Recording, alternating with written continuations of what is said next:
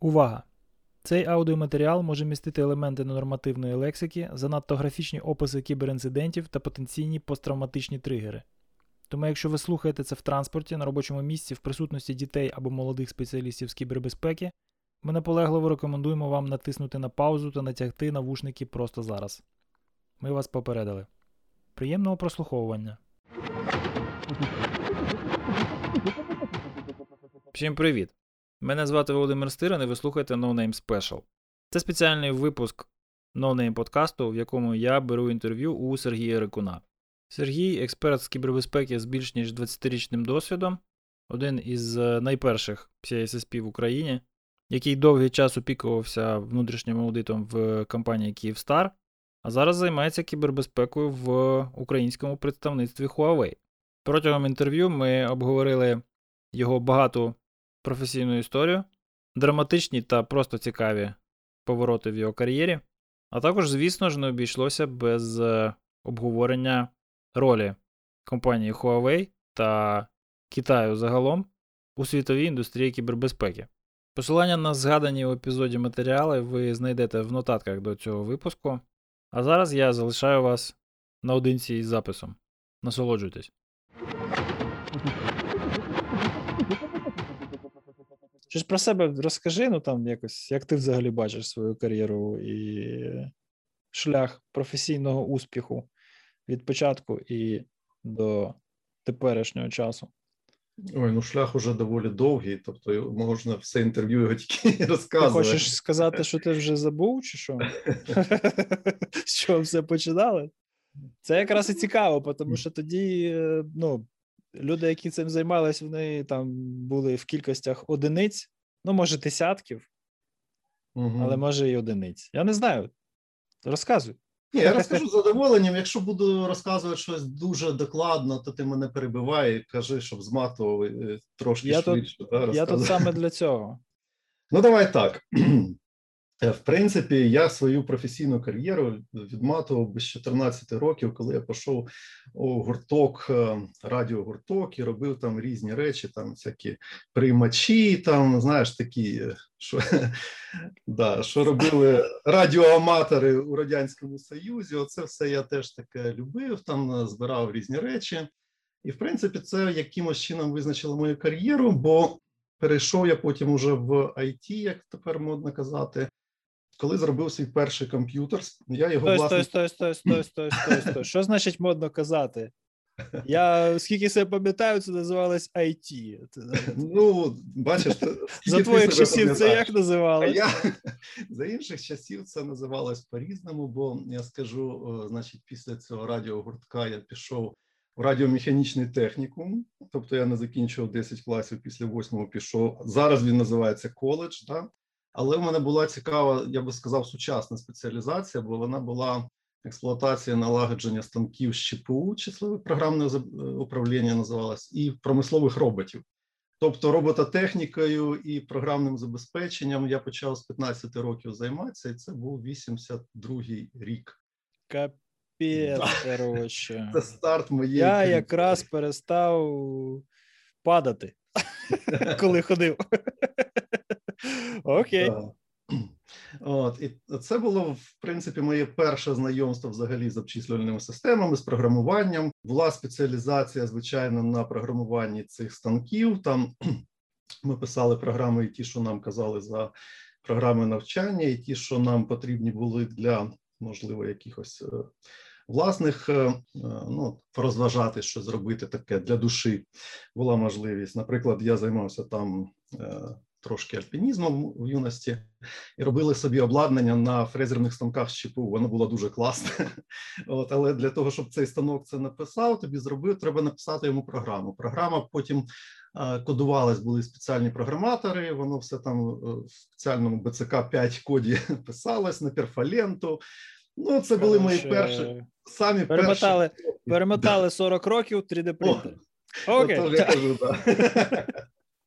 Я ж кажу, можу розказувати дуже дуже там е, архаїчно. На чому на чому це все писалося? Це були перфокарти реальні, які ви коротше там вставляли? А, ні, станок, станок ми вставляли не перфокарти, перфоленти. Ми перфоленти. Перфоленти, да. Перфоленти Мьобіуса. Слухай, ну блін. Коротше, да. я таке тільки в фільмах бачу. Ні, ні, ми це були спеціальні програматори для цих перфолент. У нього була клавіатура. Ти на клавіатурі набираєш якісь програми, ну якісь коди, і вони набиваються зразу на цій перфоленті. От, а потім а як ти відлагоджувати? Можеш, ти її можеш тиражувати, а відлагоджувати ти міг теж завдяки самої ж цієї ленточки. Тобто, ну, по-перше, якась е, рам була у самого програматора, тобто ти щось бачив, щось там кілька команд назад міг відмотати. По-друге, перфоленту, яку ти робиш, ти міг не тільки в режимі там одноразово, ти міг тут же і щитувати да, цим пристроєм і робити одночасно іншу, тобто таке копіювання було з ленти на ленту. Тобто, ти там набрав 10 якихось команд, помилився, трошки відмотав, буквально фізично. набрав Подавай. Капець, взагалі, як як пулемет Максим. Да, да, да. Це жесть взагалі. Слухай, ну блін, і що? І це і це десь ну, якось культивувалося, була навколо цього якась академія, там якісь. Е, що, що це взагалі було? Це ну, производственні ну, роботи. Що вони робили? В 82-му році. Собі щось взагалі важко уявляю. Оборонку а... якусь чи що? Ну, ні, да, все, що все, що завгодно робили, це в принципі е, це автоматизація тих самих. Ну, якщо ми кажемо про станки програмні, да, з програмуванням, це ясно, що це. Тобто, ну, наприклад, тобі треба зробити шар, да, сферу там якусь. Ну, тобто, ну, якесь точне конструювання, да, на яке треба точне було констру... Ну, уяви, от, е, токарний станок уявляєш собі, да? тобто ну, є от якісь циліндри, які зажати, які працював. крутиться. О, да. ТВ4, мабуть. Пешки, пешки вирізав, ферзі, от це все. От, а тепер уяви, якщо ти все це вирізав, уяви, що тобі треба зробити кулю на цьому станкі, е, станку. Ага. Яка потрібна точність рухів і який міліметраж, там все.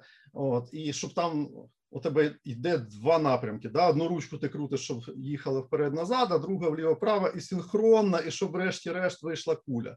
От е, скільки тобі треба навичок? Я знав таких токарів, бачив, які могли робити це вручну на станку, і куля була Це, напевно, дійсно, 30 років досвіду треба. Да, да, да, не менше. А так нормальна людина так не робить. Знаєш, як в анекдоті?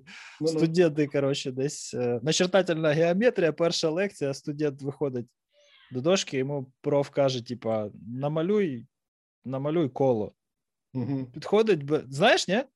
А... Підходить, бере крейду, коротше, і малює ідеальне коло. Угу. Знаєш? І, типа, проф такий студент, ну, намалюй ще одне, знаєш? Він малює ще одне, коротше, поруч. Таке саме, абсолютно, ідентичне. Ага. Ага. Бере, коротше, бере метр, знаєш, там Приміряє. так заміряв, так заміряв, через через центр, все, типу, співпадає. Що за діла? Студент, як? Каже, зачет поставиш? Поставлю. Як? Два з половиною роки хліборезка на флоті. Знаєш, ну, типа, нормально.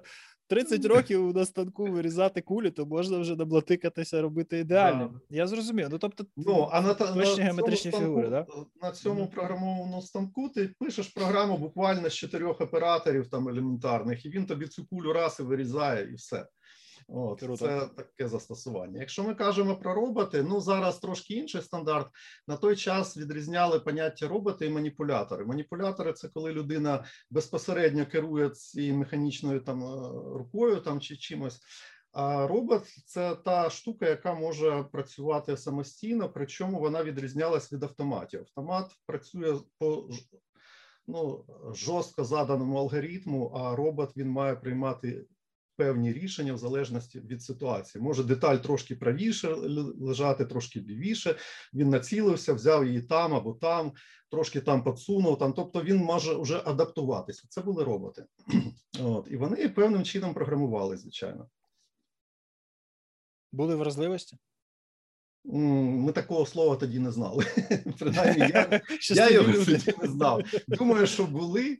От, але... А Як тебе ем, занесло в General IT з цього всього? Це ж типа така перспектива була там. Ну, Я так розумію, що це вже тоді було якось так, ну, не то, що сильно футуристично, але. Хоча я навіть не знаю. Напевно, що воно якось в якийсь момент обламалося об нашу економіку, да? яка нас Воно обламалося об нашу економіку. Я цей час якраз переживав у Збройних силах, будучи курсантом військової академії. Uh-huh. От і я пішов. В принципі, за цим же напрямком, ну який максимально близький мені був, я шукав собі інженерний шлях. Просто найбільш інженерне, що я знайшов на той час у радянському союзі, це була військова академія Можайського інженерно-космічна в Санкт-Петербурзі. На той час поступав я в Ленінград, закінчив вже Санкт-Петербург. От і там отримав певний досвід уже більш точний уже в галузі. Ну тобто поміняв звичайні там станки на космічну якусь техніку. Ну, дійсно, downgrade явно. Окей, і що, вмієш спутники запускати? Ну і там, ну а там уже е, е, ну там були різні факультети у нас і. Там факультети були починаючи від балістики і заканчуючи там розвідкою, і все що завгодно. Тобто, от я займався збором і обробкою інформації завдяки там космічним засобам, які у нас були. Тобто, це був напрямок. Да. Тобто, Да, ну знаєш, у нас тоді було так: радянський союз, все дуже секретно, все дуже секюрно. Тому у нас е, навіть на одному курсі два взвода, дві навчальні групи поруч ви сидите. Ти не знаєш, чим займаються хлопці. Насправді, що вони вивчають у суміжній групі. Тобто, ми, наприклад, називались у мене в дипломі. Диплом у мене підписав Герман Тітов. От е, він був да, він у нас був голова прийм, голова комісії. Автограф залишив, да. От, е, А в дипломі у мене написана кваліфікація інженер-геофізика. Така дуже цивільна спеціальність, от, не маючи ніякого відношення до мирного радянського Понятно. космосу. А що означало інженер-геофізик? Це означало, що ми мали знати, як відрізнити, наприклад, е, якісь там підземні поштовхи, що там його поштовхало, чи це землетрус, ну, чи щось вибухнуло. Чи це старт. І геофізика це починаючи. Да, Геофізика це починаючи від земного ядра земної кулі, закінчуючи 10 земних радіусів. От. А е, у нас була власне спеціалізація на обробці цієї інформації. Тобто, у нас фізика була, як знаєш, е, прикладна галузь. А в принципі, ми мали знати, якими технічними засобами ця інформація збирається, і як, е, зокрема, вона обробляється аналітиками в подальшому. Тобто, ми були технарі, які допомагають аналітикам з цією інформацією працювати, але ми для цього мали знати бекграунд е, того, з чим ми працюємо. Тобто, от так, от приблизно. Ну і звичайно, нам давали най, ну, все, що можливо було на той час. Це був дійсно фронтенд радянської науки, бо радянський космос він був завжди на так попереду інших галузей, можливо так сказати. От.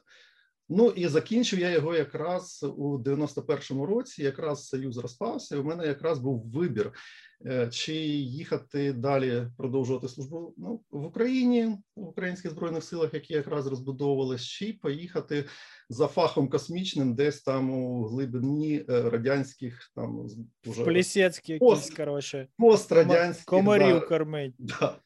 От я вибір свій зробив е, в сторону України, поїхав в Україну, але в Україні космічних військ, звичайно, не було. Найближче, що було, була авіація. От але е, після того я вже я спочатку там трошки в авіації послужив, але все одно був з технічними засобами. І у нас, е, коли розбудовували збройні сили, то дуже активно тоді. Ну, авіація ж була в фаворі, якщо ти знаєш, да, що ту тему пам'ятаєш. Ну да. От Морозов і так далі. І в принципі, я був в одному підрозділі. Ну, стратегічних галузей, високотехнологічних, в принципі, у нас це все, що залишилося. Да, Я далі служив в Києві в частині центрального підпорядкування, і ми буквально я вже працював безпосередньо програмістом, і ми займалися автоматизацією там е, процесів збору, передачі інформації і так далі. І у нас було доволі знову ж таки передове на той час обладнання. У нас була Microvax 2 машина. А якщо не знаю, знаєш таку чи не знаєш, ну, деківська... колись в Вікіпедії читав. Деківська архітектура. Е, до речі, там з нею пов'язано чудові такі речі. Ну, у нас ж таке, я так розумію, сьогодні ретро-зустріч, та? трошки ну, про ретро. Уже да. Уже да. Уже да. Ти настрій задав, тут тут вже краще з цього вирулити буде нелегко. Подивимося, да. як вийде. Ну ти ж сказав, що там що починалося. Ні, ні, ні, це все це все якраз то, що треба треба бляха знати. Ну, Якщо ці всі коротше, по- малолітні, понімаєш? З чим люди працювали, на чому люди збудовували скілсети, тому що, тому що от це от, знаєш, там ногою на PHP вони, блін, пишуть. От на чому, на перфолентах люди починали. Да. Ну і от е, Microvax 2. Взагалі, це була е, контора DEC Digital Equipment Corporation, яку потім купив Compaq, який потім перейшов до HP і так далі. Але на той час DEC е, дуже ще е, добре стояла на ногах і дуже конкурентна була. І у мене була одна Ну, по суті, це так для для тих, хто не в курсі, хто такий Тітов, коротше, от це все. Це типа перші взагалі мікрокомп'ютери. Ну, тобто, це перше, що вміщалося в одну кімнату, коротше, В принципі, да. скажімо так. Не треба було церкву для цього звільняти від алтарів. В кімнату вміщалось, ну трошки, навіть трошки менше. Я скажу, воно було як така велика тумба, яка, яка може під столом поміститись. О, тобто, це навіть не займало всю кімнату. Сам системний блок був розміром, ну так, е, з велику тумбу, але яка може стати під столом у тебе. От, е, і до нього там можна було під'єднувати зовнішні термінали. Термінали це не просто обробка аналогового сигналу, а він мав свої теж невеличкі мозги, тобто такі зовнішні пристрої, але звичайно, це не персоналка була, тобто такі. е, Ну, у нього своя клавіатура, яка там мала буфер, там щось таке. Ну, тобто, Телетайп. теле, телетайп, як в сенсі, да. От. І оця машина, ну, дек взагалі вони дуже дуже дуже робили сильний акцент на надійності і на захисті. От е, порівняно з іншими компаніями, взагалі тоді е, в Сполучених Штатів використовувався е, дековська деківське обладнання, використовувалось в атомній енергетиці. Там і то, що ми зараз називаємо об'єкти критичної інфраструктури, то у них використовувалось е, переважно дек е, обладнання. DEC е, вибрав такий шлях розвитку. Вони робили самі повністю все hardware і software самостійно теж писали. І це, мабуть, їх і погубило, бо вони не змогли потім масштабуватись.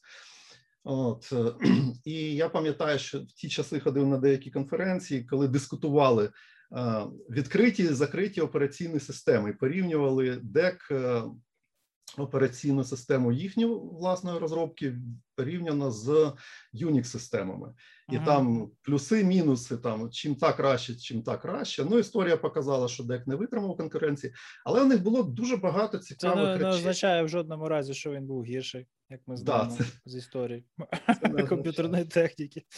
Да. От це саме VAX VMS, е, операційна, операційна система у них називалася. Virtual Address Extension, Virtual Machine System. Е, Що це означало? Що таке Virtual Address Extension, Virtual Machine System? Е, По-перше, архітектура. Архітектура, яка давала тобі безшовно нарощувати рівень е, операційної пам'яті вплоть до 4 гіг. На той час ти міг е, розраховувати, і в принципі, що що я маю на увазі безшовно, ну, якщо ти пам'ятаєш е, архітектуру 286, там 300 і так далі, там пам'ятаєш, перший мегабайт пам'яті був, а у нього зверху 384К, які ти просто так уже не адресував. Там були EMM там і так далі, Enhanced Memory там і інше, а потім уже більше одного мегабайта ти починав там якось там з станцями з бубнами. Чому? Тому що вважали, що перше 640 кілобайт всім вистачить отак от ще на 100 років наперед. Отак от слухайте швидко- Біла Гейтса, коротше. Дуже швидко виявилося, що 640 не вистачає, і треба якось Даже Білу В 98-му році. Да. Да, архітектура виявилась така, що треба було якось допилювати, і стали придумувати, як там цю пам'ять розширяти, і так далі. і так далі. А DEC вони зразу зробили таку архітектуру, яка дозволяла адресувати тобі 4 гіга і не заморочуватись. І скільки у тебе фізичної пам'яті є, стільки вставляй. От у мене в Мгм. 92-му році було 16 мегабайт. Мегабайт. Я завжди пере- себе перепитую: мега чи кіло, чи що. Вже, да. Бо вже порівняно пора. Тому що зараз вже і це, типу, не предел. зараз нікого цим не здивуєш. Да. У мене було 16 мегабайт е, операційної пам'яті на цьому комп'ютері. Ну і можна було ставити ще плати. От. По тих часах, коли там 286 у неї було Один, ну, до 1 мегабайта там вже там 386, якщо у тебе 4 стоїть там, ну якщо у нас четверочка була 486, там і там 8 мегабайт, то це було щастя. Всі вже там вау. От. Ну так, тобто з такого починали. Що ми робили, які ми робили речі на цих е, машинах? Там мені, а, розкажу тобі історію, її можна розказувати, типу анекдота, але чому вона мені подобається? Бо я її почув до того, як все це сталося. Розказав мені один е, знайомий, який працював близько з цими дек організації, і він сказав: так: ти знаєш, скоро зроблять таку операційну систему, і буде така розробка. І далі почав мені розказувати такі е, чудеса, які зараз називаються мишка, курсор і так далі. І всі сиділи отак: от вау! І він каже: буде там суперопераційна система, і вона буде і те, і те, і те робити. От і каже, Білл Гейтс забирає е, ключових розробників з Декуса, ну з Дека, вибач, там Декус це трошки інше. Забирає з Дека, і тепер Дек скоро вже загнеться, бо він переманив до себе ключових е, цих працівників. А базові речі архітектури поступово перейшли в оцю так е, ну. Таку нову операційну систему, нову на той час, і він мені каже: От давай е, я тобі розкажу, як це було. Вони закодували собі, як знаєш, авторське право закодували в назву операційної системи. От ця операційна система, яка була VMS, три букви англійські, VMS, е, каже: зроби shift на одну букву по алфавіту кожної букви. Що у тебе вийде? Я кажу WNT. Він каже: Оце буде нова операційна система. Вони ще не знають, як вони його розшифрують, але три букви утворять назву нової операційної системи. От. І воно так і стало. Офігеть. Да. Якби мені цю історію просто зараз хтось розказав, я б сказав, ну, подогнали там якось, це. але мені її розказали до того, як WNT з'явилося. Ага. Тобто я маю основання вірити в те, що це справді. Ексклюзивчик. Слухай, я ніколи такого не чув, якщо чесно. Ну от, недаром ти мене покликав. Уже якась да, користь є. Бачиш, бачиш, дізнався, що у щось нове. Ні, ну NT, звісно, теж, ну, ну звичайно. Звісно, контроверсійний звичайно. підхід, але в свого часу це був, була бляха веха, взагалі, да. на персональних ну, комп'ютерах. Як це під віндою можна щось крутити, і воно не буде падати кожні півгодини? Ого, вау. Ну, а ті ж речі, які були впроваджені, типу файл подкачки пам'яті там і таке інше, воно все існувало ще на оці ВМС. От і потім воно вже просто як концепт перекочувало в WNT, але там були свої обмеження. Звичайно, це треба було ставити якось поверх е, того ж там е, закладеного ще попередньою архітектурою там досовських різних прибамбасів. Там і так далі. але ж такою навколо цього ідеологію розвели. NC це ж типа New Technology чи щось ну, таке. Да, да, да. А в принципі вони содрали з uh, ВМС. Просто вони поклали на персонал. От. архітектурно, системно це було від е, звідти пішло. Капець. Капець, да. взагалі, коротше, такий пласт вскрили. Да гнайнік, я би даже сказав, історії. Взагалі ніякої фантазії немає у людей, розумієш? Тільки продавати вміють. Ладно, все, давай далі. Ну що, не знаю, застряємо на цьому етапі чи йдемо далі? Ні, ні, ні, давай давай далі. Давай далі. Давай давай далі. А де де про безпеку? Де де ти зіштовхнувся з безпекою взагалі, як з проявом професійним? Проявом безпеки скажу. А, Значить, е, да, давай закінчимо цей пласт, закриємо. Значить, в ті часи, що е, коли ми кажемо про ці ВМС і так далі, там все було all-in-one. Там ще не відрізняли окремо там е, адміністратора, програміста, там інженера ну, там, безпеки і так далі. Це було більш капсульовано, да? Там же ж якоїсь мережевої компоненти в операційній системі не було особливо. Термінальний доступ, а так. Напевно. Термінальний до ні, там було було технічно, воно все було е, розділено. Тобто е, спеціальності можна було розділяти рольову модель. Е, треба було не тільки можна, а треба було. Ні, ні, Я маю на увазі не архітектура там рольової моделі, а от саме ну, поверхня атаки. Ну, мережевий стек там був взагалі як такий доступний а, значить, для у них була, цих пристроїв.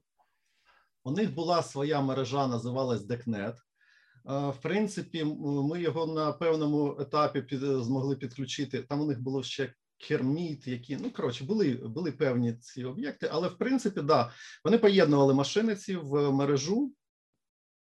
Але значною частиною це було дійсно термінал і базовий ну, системний блок. Значить, е, після того, як я звільнився зі Збройних сил, пішов працювати у частний бізнес, це можна сказати, перший раз я столкнувся вже з безпекою. Ні, ну ми там працювали. нас ж потім з'явились уже ж персоналки. Вже ми їх захищали. До речі, у нас я тобі скажу, десь у 90, може, другому чи третьому році у нас був інтернет уже в збройних силах. У нас був підключений в нашій частині, принаймні, у нас був інтернет, і перше, що ми там робили. Е, з точки зору безпеки, ну від'єднували фізично інтернет від е, локальної мережі, коли ну тобто зараз смішно, да ну на той Step час one. на той час було так. Видірнути, да. видірнути шнур. Да. На той час робили так. Ну, принаймні, там з, з урахуванням всіх там ризиків, компетенції, і всього іншого, то був вихід. Коли пішов зі збройних сил, пішов працювати на свої хліби. е, Перша компанія, е, я працював приватним підприємцем. е, Надавав послуги консалтингу, там щось там настрою. Знаєш, така була розповсюджена тоді актуальна роль бути адміністратором на таких невеличких фірмах, де працює 10-20 чоловік. У них є якісь там персональні комп'ютери, все. От і в мене такий було був додатковий проект, як можна зараз сказати. Тобто я обслуговував одну фірму. Фірма була цікава. У них було два офіси в Києві і один центральний офіс на Багамах. От і да, я був інженер, я обслуговував два Нормально. офіси. Я обслуговував два офіси тут в Києві. Дві контори тут, одна контора там, і це все мало Одна контора на працювати. Який Багамах. це рік? А, зараз скажу тобі 2002, 2002, Так, а який там інтернет був? 64К, Інтернет був модемний такий, да. інтернет. Ні, ну вже е, виділенка була у нас уже. Ого. То Да. це вже жирно було тоді. Кожний офіс, да. Ну це було не дешево, але було нормально. Ну тобто, от ні, це 2003 це вже доволі було розповсюджено на той час. Вже нормально стало. Ну, в от, телекомі, пам'ятаю, собі поставив на меті, да? ні, ну це у нас не оптику. Я, чесно кажучи, не пам'ятаю, хто Україні. був провайдер. От. Ні, звичайно, не оптика була, не оптика в офіс. Там якісь, е, мабуть, стандартні 100 мегабіт. Ну, вже знову ж таки, технічних деталей не пам'ятаю, що там було і як. А які Але 100 пам- мегабіт? Про що ти говориш? Якийсь, може, DSL 512 там. Оце було актуально, я пам'ятаю. Коштувало бешених бабок, типу 3 тисячі гривень на місяць, щось таке. Влад, не буду, вже ти знаєш, от забув, вже не пам'ятаю, все перепуталось, не пам'ятаю. Я просто тоді якраз в телекомі працював, тому я можу приблизно ціни так порівняти. То тоді Мог у мене shift бути. Ну я точно знаю, що це не був е, якийсь US Robotics 36K. да. Ні, понятно, це вже трошки було модніше, звісно. Да. DSL, а що там було? А, мабуть, да, мабуть, що. З TSL до мегабіта Локат. цілком д- д- д- Да, д- да, д- да, д- достатньо. дотягував. Ну, Бачиш, то це те, що я тобі кажу, що зараз я себе завжди перевіряю: 100 мегабіт чи 100 кілобіт. 128К, це типу, да, був такий пакет 128. даже. Да, да, да. Телекома. Да, За от 256 гривень, по-моєму, чи щось Міг- таке. Міг помилитися, да. Свій перший комп'ютер, який собі е, зібрав, він був з операційною системою 48К. Причому в 48К можна було писати якісь там іграшки, можна було там якісь от е, отладчики, щось там. спектром чи щось таке. ZX Spectrum саме він, да. Це ж я його збирав собі там. Це було моє перше захоплення в ІТ, да. От, ну коротше, то ми вже відмотали. І я коли працював в цій компанії, е, працював сисадміном, ну знову ж таки, all-in-one. От і якось ввечері робив там налагодження, ну стандартне профілактику, там мейнтенанс. От, а мене місцевий хед щось там розговорились по душах, і все. Він каже: Ти знаєш, ну тут, тут ти все робиш. А от у нас на Багамах, у нас там такий захист, у нас там така система, там не пробити нічого там. Я, я так, та ладно, що ти там чесно кажу, ну так що, зламаємо? Ну, а ну спробуй. Я кажу, можна? А ти можна. зламай. да. От. Ну, у них там е, стоїть екшенж стояв з відкритим повністю без без авторизації. Ти заходиш на 25-й порт і можеш відсилати е, телнетом і можеш відсилати повідомлення, кому захочеш. От, і я дуже швидко це. Я при ньому прямо беру. Ну, давай подивимось. Скажу. Ну, от, от тепер до мене такі, отакі IP, давай там трошки поскануємо, трошки подивимось, бам-бам-бам. Е, кажу: ну, бери, читай пошту. От. І Він відкриває свого поштового ящика і читає листа від свого шефа з багам, що він звільнений з роботи. Тобто я йому при ньому це написав. Якби це за інших обставин, може його в інфаркт хватив, а так от він бачив, як це я це набираю. Я кажу, тепер отримав себе в поштовій скринці. Він отримав, е, ефект був дуже такий добрий. І після цього мене запросили на Багами в відрядження налаштувати там все, щоб було безпечно. Тобто, у мене був це такий, е, я би його назвав пентест, в принципі, без е, формальних різних там е, репортів, просто практичний пентест на замовлення. Усне, щоправда, більш ну не можна так робити, ти краще мене. Це різковий пацан. Різковий пацан, ну я тоді а просто можна? не знав. Там можна. Ламай. Типа того, Ну, завдяки цьому я отримав відрядження спочатку на два тижні, а потім ще ой, на тиждень. Коротше, в результаті я майже місяць був на Багамах. От, Наладжував там все е, з точки зору захисту, поєднання трьох офісів там в мережах інтернету, там таке інше. От, А і до того ж, ми ще побудували їм, е, як кажуть зараз, Voice over IP. Тобто, ми е, тоді купили Netgear, е, коробочки дві, одну поставили в Києві, одну на Багамах.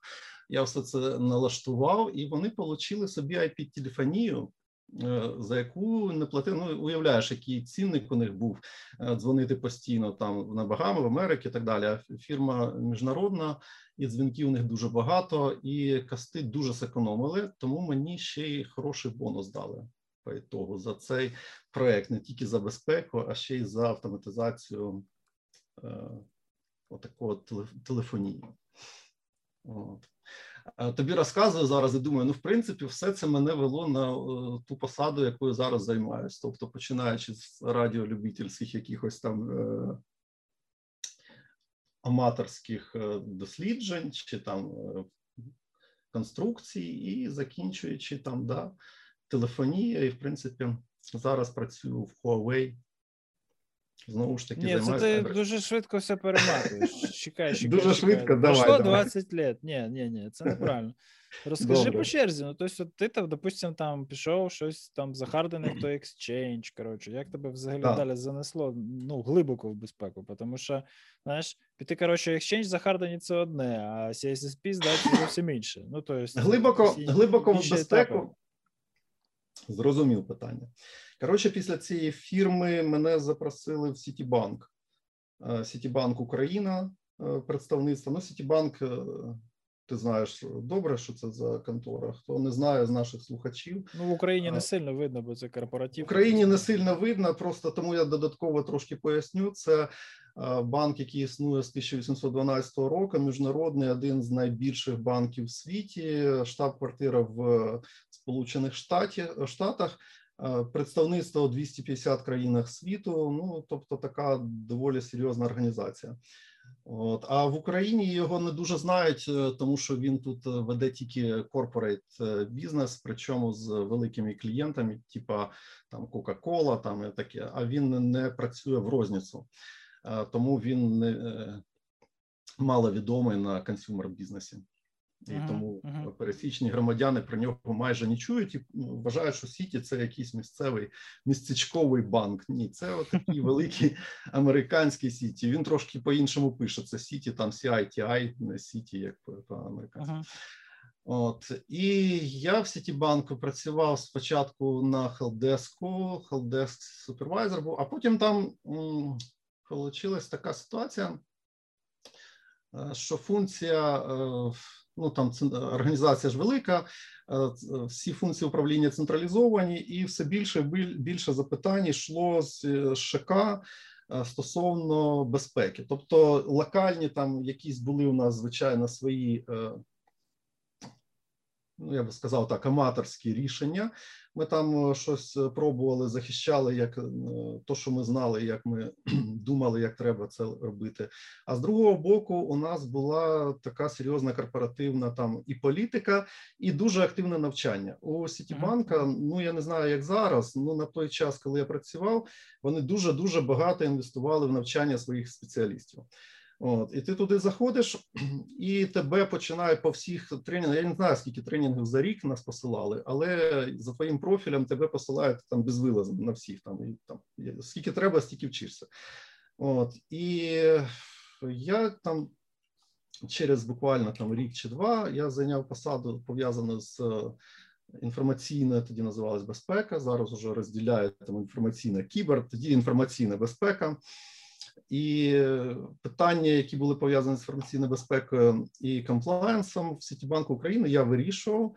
А ще через деякий час мене запросили на підвищення е, менеджера з е, інформаційної безпеки. Вона називалась Technical Information Security Officer. Сітібанку розділяли Business Information Security Officer і Technical Information. Business Information – це той, хто дуже добре знає е, процеси операційні бізнес-процеси і може транслювати ризики, е, спілкуючись з технарями, але не дуже глибоко. Він е, розуміє бізнес-аспект. А техніч, е, Technical Information Security Officer – це його відзеркалення на технічну сторону. Тобто він, в принципі, розуміє, які там є бізнес-процеси, не дуже глибоко, але дуже добре розуміється на технічних аспектах, щоб працювати вже з IT і з всіма іншими технічними е, фахівцями. Тобто, ми отак, от друг з другом співпрацьовували, і така посада була у нас вже на рівні кластера, який об'єднував Росію, Україну, Казахстан. Е, посада була за штатним розписом в Москві. Але коли мене запросили, я сказав, що я в Москву не поїду. От мене запрошували. Кажуть, ну давай я кажу, давайте ви зекономите. Все одно посада така роз'їзна, треба їздити і туди, і туди, і туди. От е, яка вам різниця? Давайте я буду в Києві base location, а там уже далі будемо вирішувати. Спочатку сказали ні, так не вийде, а потім подумали, сказали: ну ладно, добре, давай, якщо так хочеш. Тобто, я формально, знаходячись у Києві, відповідав за кластер Росія, Україна, Казахстан. І всі питання, які в Сітібанку стосуються по цих трьох країнах е, стосовно інформаційної безпеки, замикались на мене як на Technical Information Security Officer. Uh-huh. От. Ну і звичайно, тут уже на 100% вже повністю був залучений во всі аспекти, там починаючи з е, з управління інфраструктурою, закінчуючи розробкою, тобто всі аспекти, е, стосуючись, які стосуються інформаційної безпеки, проходили через мене. А з другого боку, звичайно ж, як я казав, вже активне навчання і сертифікація. Сертифікація, власне, в працюючи в Сітібанку, я отримав CSSP, тобто там навіть навіть не дуже запитували. Мені просто е, мій керівник і колега з е, Москви сказав: так і так, будемо сертифікуватися. От е, екзамен тоді, то от тоді поїхали вчитися. І ми поїхали. Нормальний підход. Чому ви здали CSSP? Як сказати? Мене начальник заставив. Він він не то, що я не скажу, що я відмовлявся, але він Ні, сказав, я розумію, просто зараз, знаєш, типу, там такі ну, здавати, не здавати. Ну, для бізнесу вроді треба, але на що треба, непонятно. А там, коротше, чи треба, оце от вкладати, це от вчити, да, щось да, читати, коротше, на що то на і так вроді все нормально. А тут, коротше, все дуже просто. Знаєш, да. ти, ти і ти Даєш да. коротше, поїхали. Саме так, саме так і було. Також ми з трьох поїхали. Мій колега також з Казахстану поїхав. До тебе були CSSP взагалі в Україні чи ні? Я думаю, що були, я їх просто не знав. Так, дивлячись на статистику, я думаю, що були. Ну, в смислі, дивлячись, скільки було, коли ти здавав? А, Коли я здав, я дивився на статистику, там було чоловік 15 загалом. Але не факт, що всі ж реєструвалися, ти ж знаєш, там не обов'язково ти маєш заходити і реєструвати. Ну, принаймні, так було. Ти, якщо тобі видавали в регіоні CSSP, то, по-моєму, тебе автоматично там. На той час ти міг там зайти на сайт. Я не знаю, які зараз там rules в плані privacy. На той час ти міг поставити галочку і сказати: Я не хочу відображати мене на сайті, що я тут серед Ой, вас. Та хто знав ту галочку? Ну, CSSP знали. А, ну, в принципі. Да. Ну, в принципі, чоловік 15 тоді було, 12, ну, десь Уже так, 10 15? Нічося. Слухай, та я щось я щось не вірю. Щось... Ладно, можу помилятися як з кілобайтами і мегабайтами. Півтора, я поняв. Хорошо, рухаємо, рухаємося далі. Ні, ну просто зараз ще 50 немає. Ти кажеш, зараз немає 50.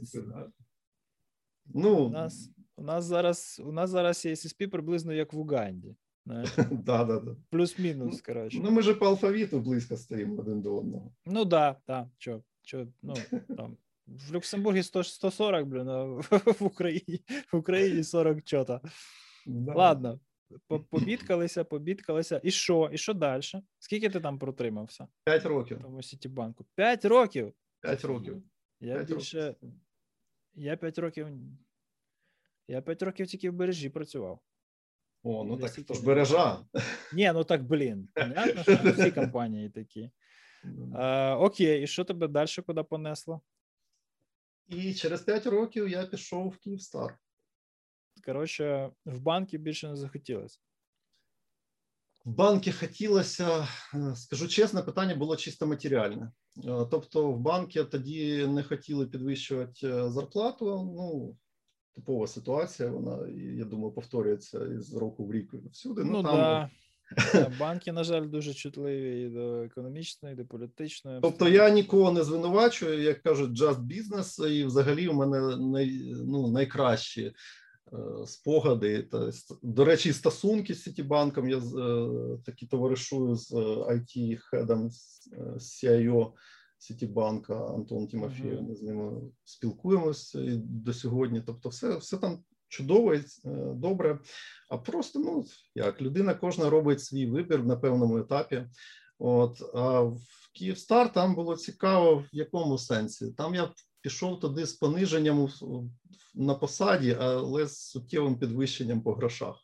Uh-huh. Тобто був downgrade должностной, але це який десь рік був? Десятий, да?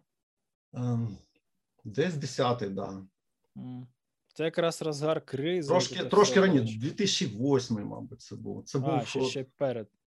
Да? Коротше, долар ще був по 5. Та понятно, да. Якраз перед тим, як от, от, от, тоді бомбанула іпотечна ця движення. Так, да, да, перед перед mm. тим. Але воно вже трошки відчувалось. так. Ну, в Штатах вже відчувалось, так. Да. Якраз да. в ті дні. У нас ще наївно вірили, що не зачепить. Але було вже очевидно, що зачепить всіх і надовго. Окей, Київстар... і що? А Київстарі, Київстар... що ти?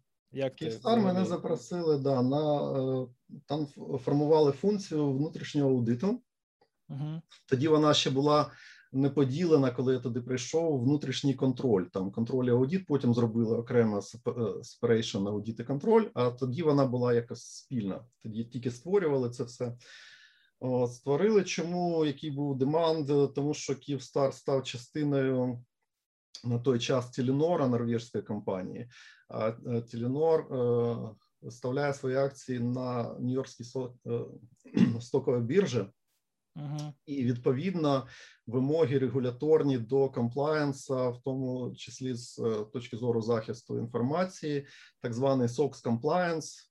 Не знаю, треба про це розказувати, що це таке чи ні, цікаво чи не цікаво. Але вимоги з точки зору комплаєнсу були великі, і вони шукали фахівців сформувати цю функцію. Е, запросили мене, зокрема. Я працював в Київстарі три роки. Я вважаю, ну я не розділяю там, коли був окремо цей. Е, неподілений аудіт і внутрішній контроль. Потім нас поділили. В принципі, люди залишились ті самі. Там воно не дуже е, поміняли. що. Тобто, три роки я працював функції внутрішнього аудиту, і все, що стосується напрямку IT і Information Security з точки зору аудиту, е, я за це відповідав.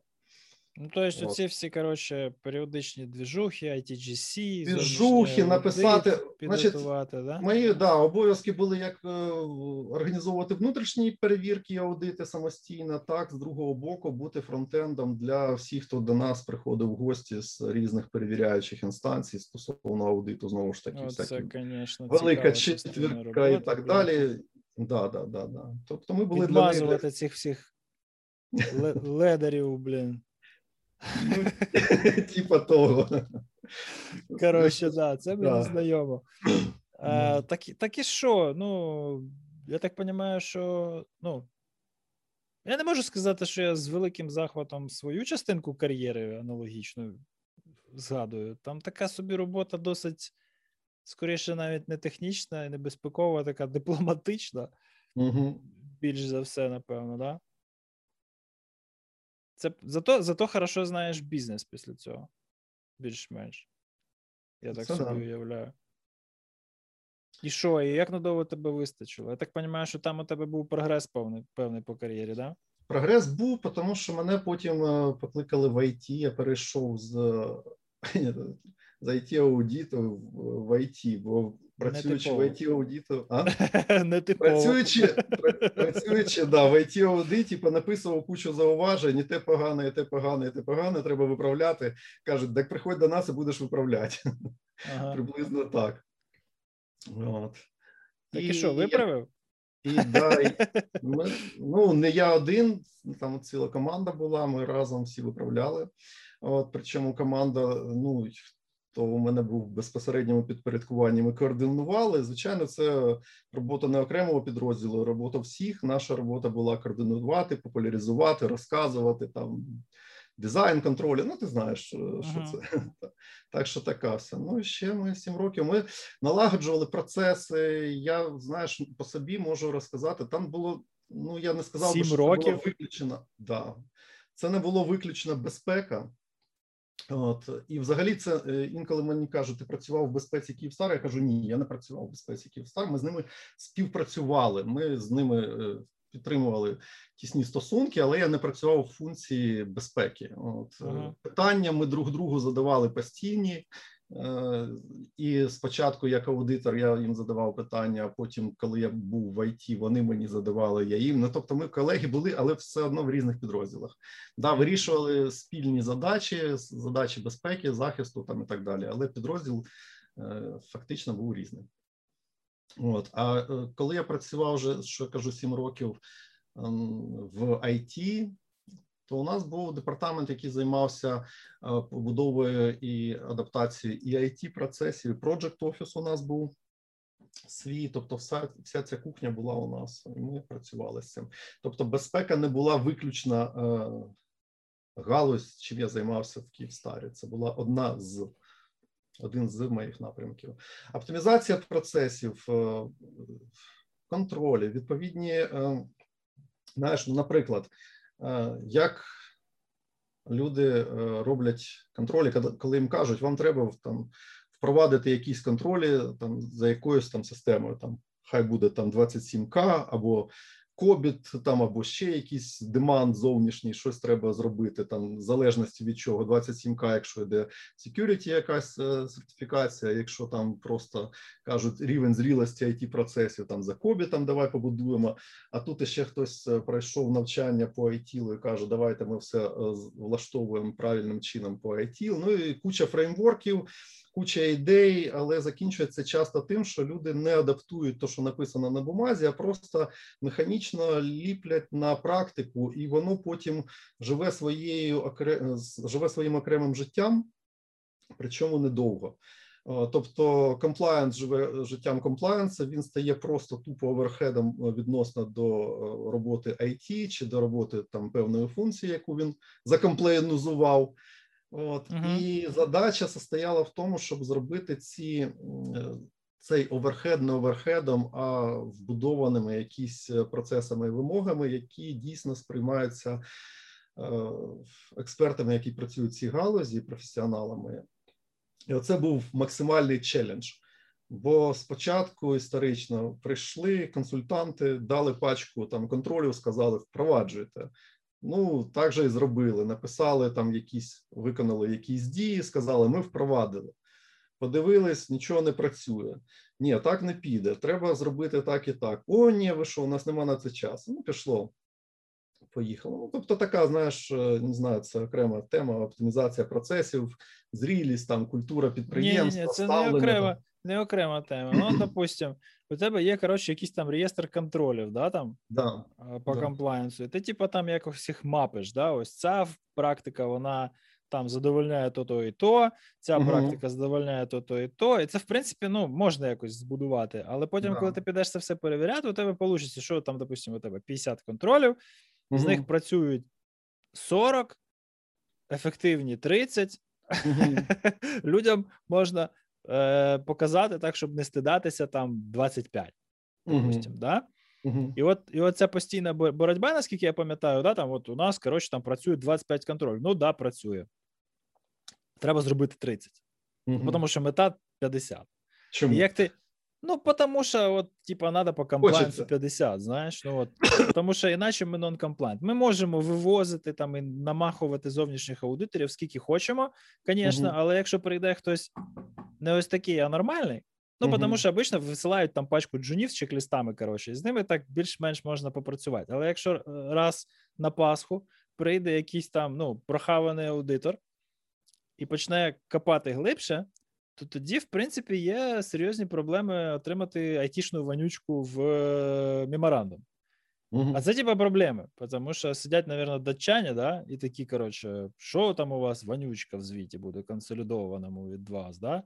Зараз ми там приїдемо і будемо шашкою макати. Ну, тобто, тут, в принципі, ніхто не помре, мабуть, що навіть нікого не виженуть з роботи, але буде неприємно. А з іншого боку, ось цей от фреймворк, да, який вони там ну, порекомендували, хтось і затвердили, він же ж сприймається усіма, ну, крім тих, хто розбирається, да, як ось такий, коротше, потолок. Да? недосяжна якась стеля, до якої треба завжди тягнутися і ніколи не дотягнутися. Хоча по факту це просто от необхідний мінімум, який треба виконувати.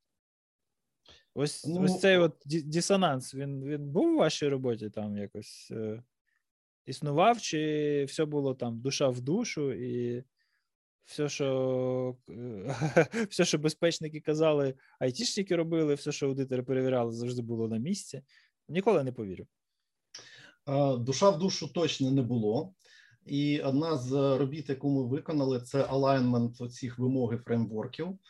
І ми розробили свій власний фреймворк. Це як результат алайнменту. Тобто, які на вході у нас були вимоги. На вході у нас були вимоги цього SOX Compliance. SOX – це Sarbanes-Oxley Act 2002 року, який був розроблений в ну, подана пропозиція двома сенаторами Sarbanes-Oxley Е, щоб мінімізувати ризики пов'язані з махінаціями на фондовій біржі. От і вони написали скоріше, там певні... скоріше з шахрайством топ-менеджменту.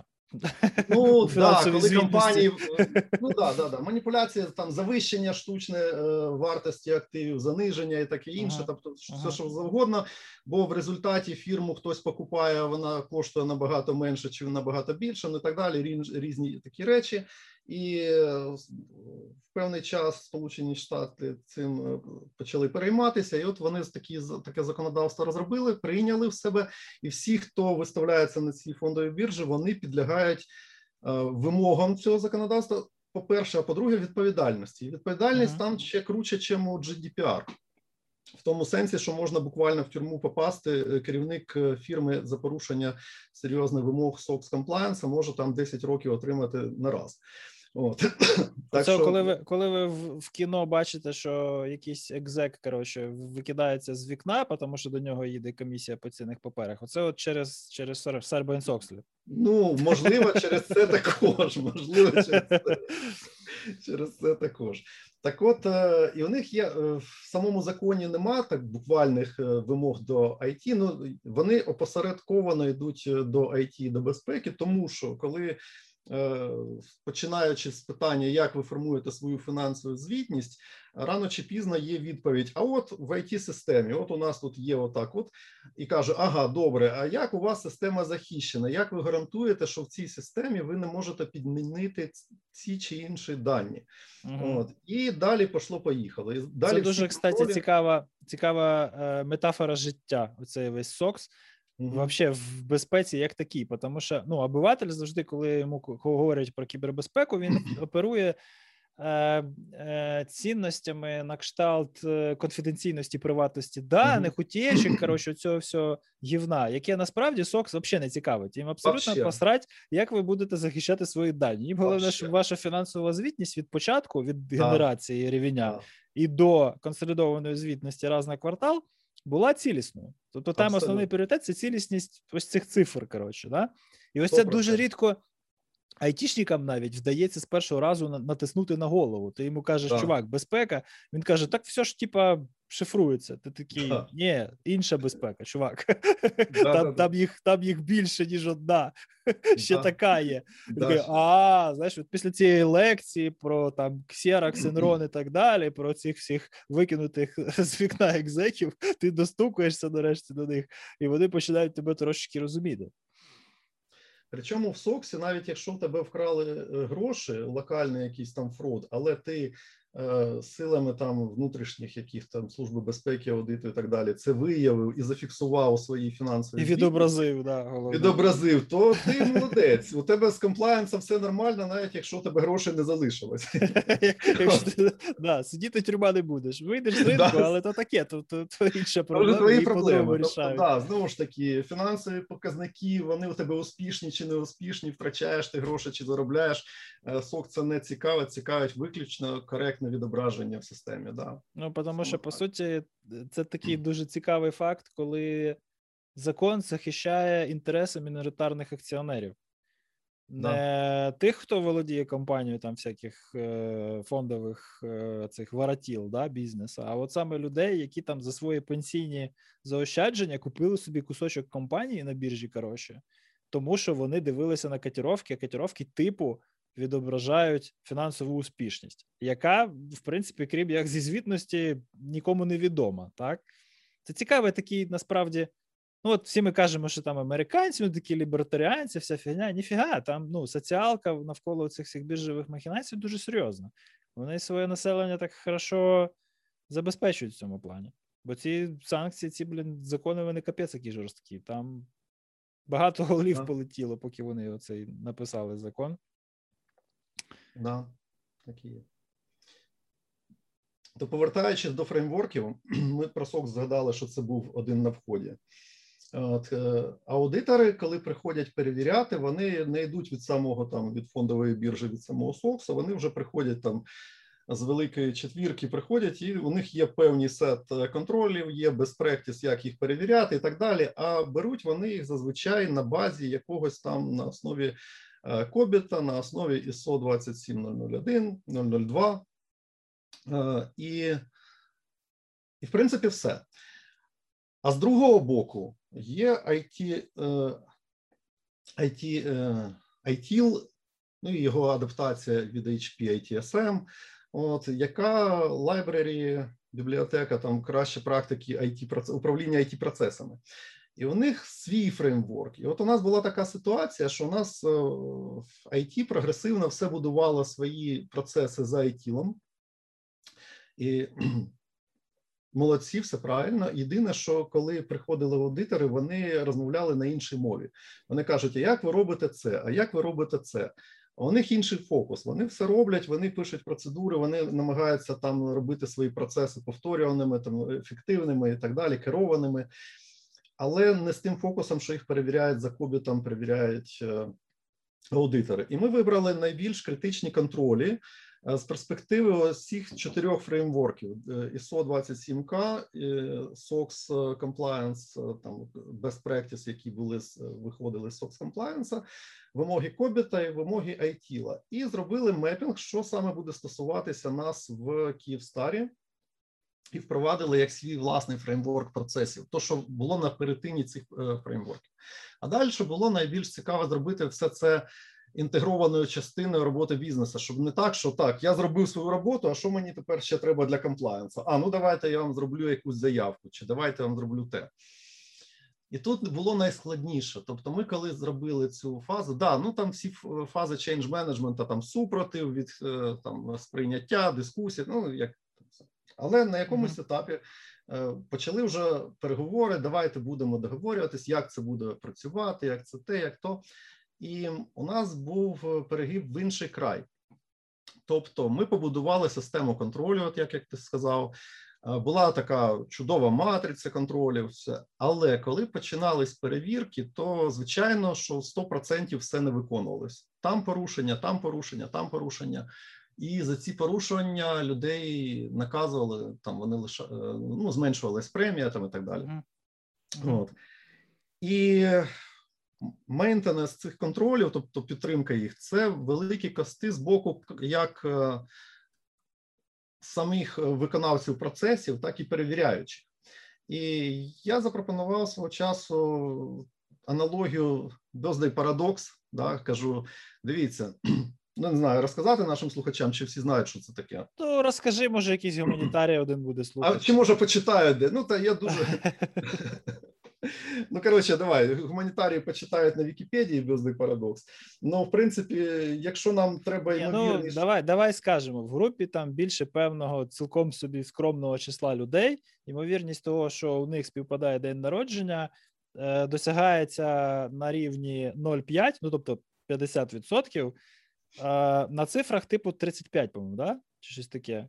Навіть менше, два, ні, 27. якщо треба тобі більше 50%, то 23 так. достатньо. 23. Ну тобто, це в е, математичних спеціальностях е, дуже легко перевірити, коли група там математиків навчається в університеті, і у них у когось співпадає день народження, вони цьому не дивуються.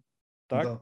А студенти ін'язу, наприклад, дуже дивуються і вважаються великою великим співпадінням. Насправді там навіть не береться до уваги розподіл по сезонах, тобто він сприймається як рівномірний. Так, тобто, коли ми народжуємося більш-менш рівномірно протягом року, то ця е, цей типу парадокс, насправді ніфіга не парадокс, цілком собі нормальне явище.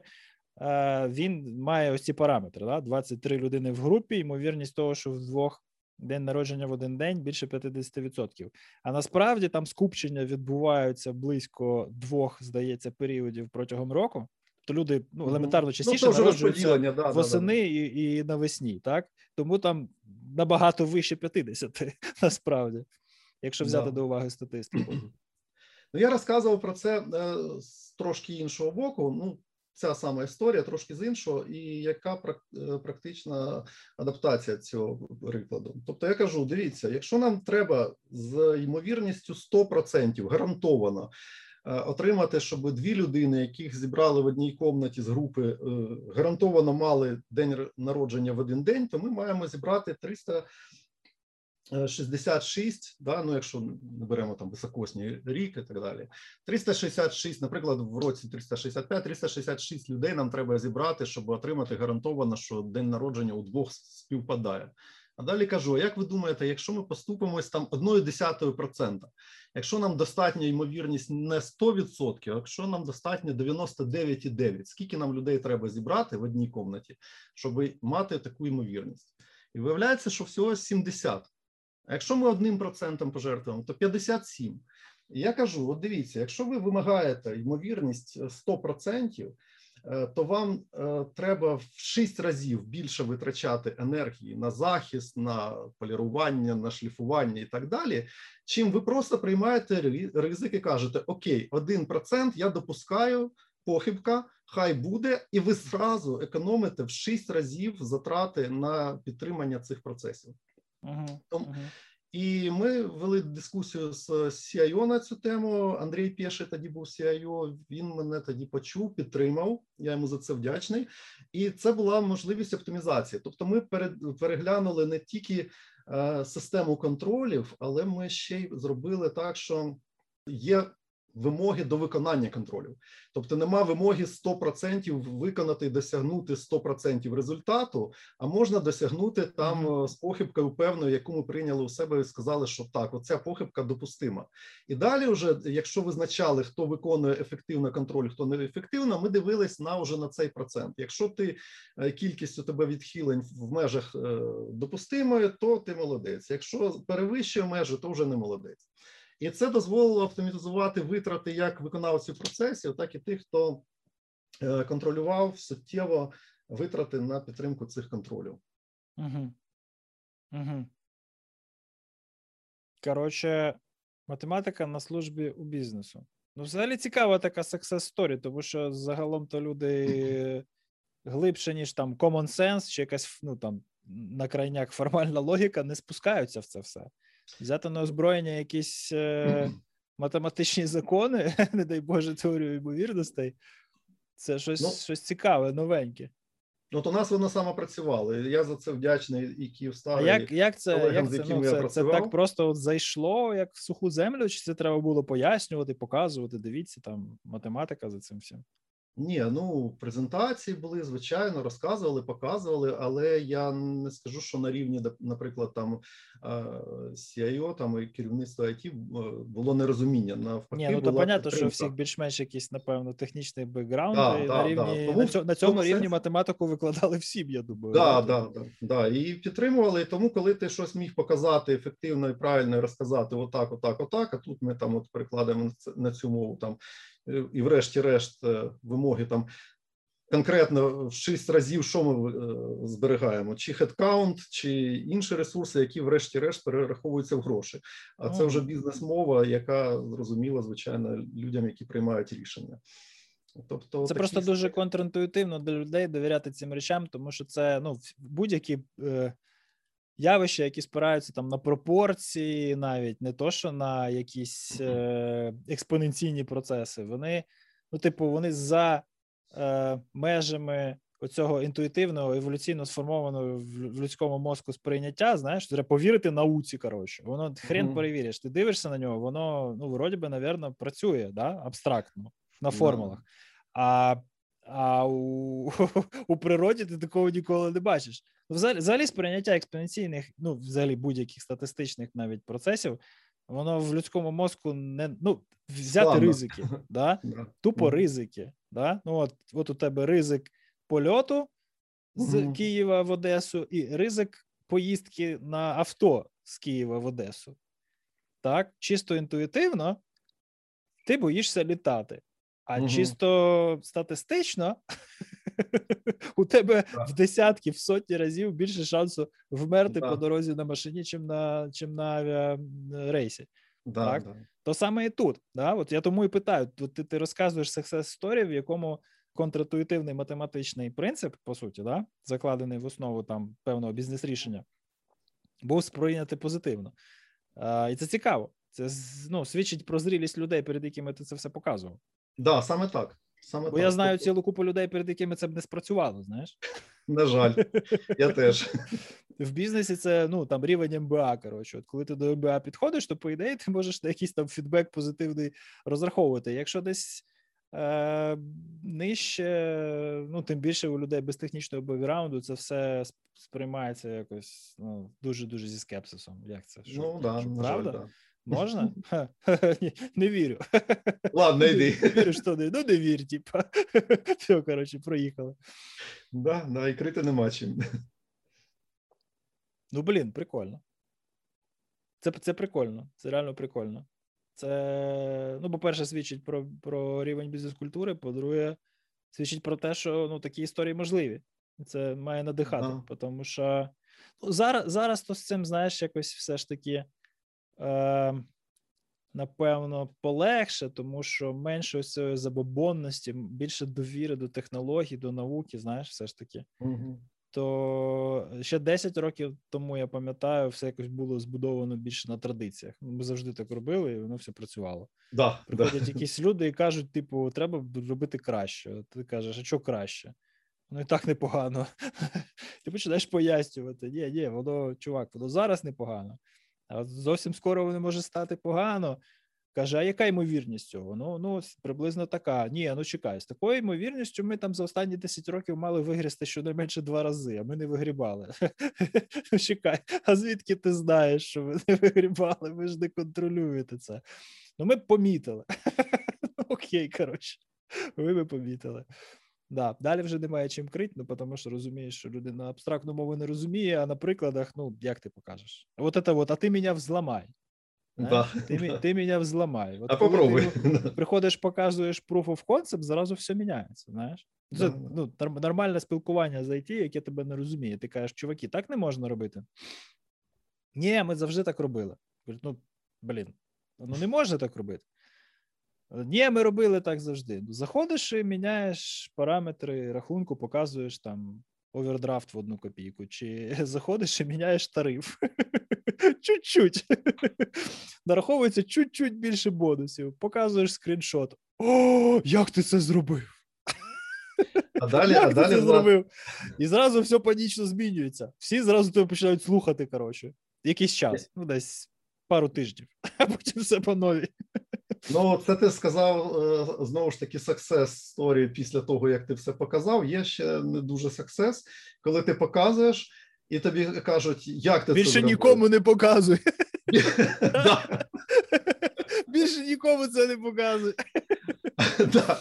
Або дуже дуже вузько дивляться на на цю ситуацію. кажуть, ти кажеш, от я от на цьому комп'ютері там це все. Ми на цьому комп'ютері цей баг виправимо, все виправили, все. А отут рядом такий самий стоїть. Де такий самий? А ну покажи, де кажи. О, Ні, ну це вже клініка. Це вже відсутність елементарної логіки. Ну, на жаль, такого я не бачу. Ну, жесть, конечно. Ладно, короче, вот это ты в Київстарі, в Київстарі, в Київстарі. Наворотив там от це все, підняв функцію, все це, коротше, оптимізував, автоматизував. І що далі? І пішов у сільське господарство. О, до землі. Повернувся до землі. к істокам. Астарта Холдинг. Ага. Що це? Астарта Холдинг. Це цікава, це цікава компанія. У них і там, ну, в принципі, зерно теж є, але основне це буряки. От і я б сказав, замкнутий цикл виробництва, бо з буряків самі вирощують, з буряків самі роблять цукор.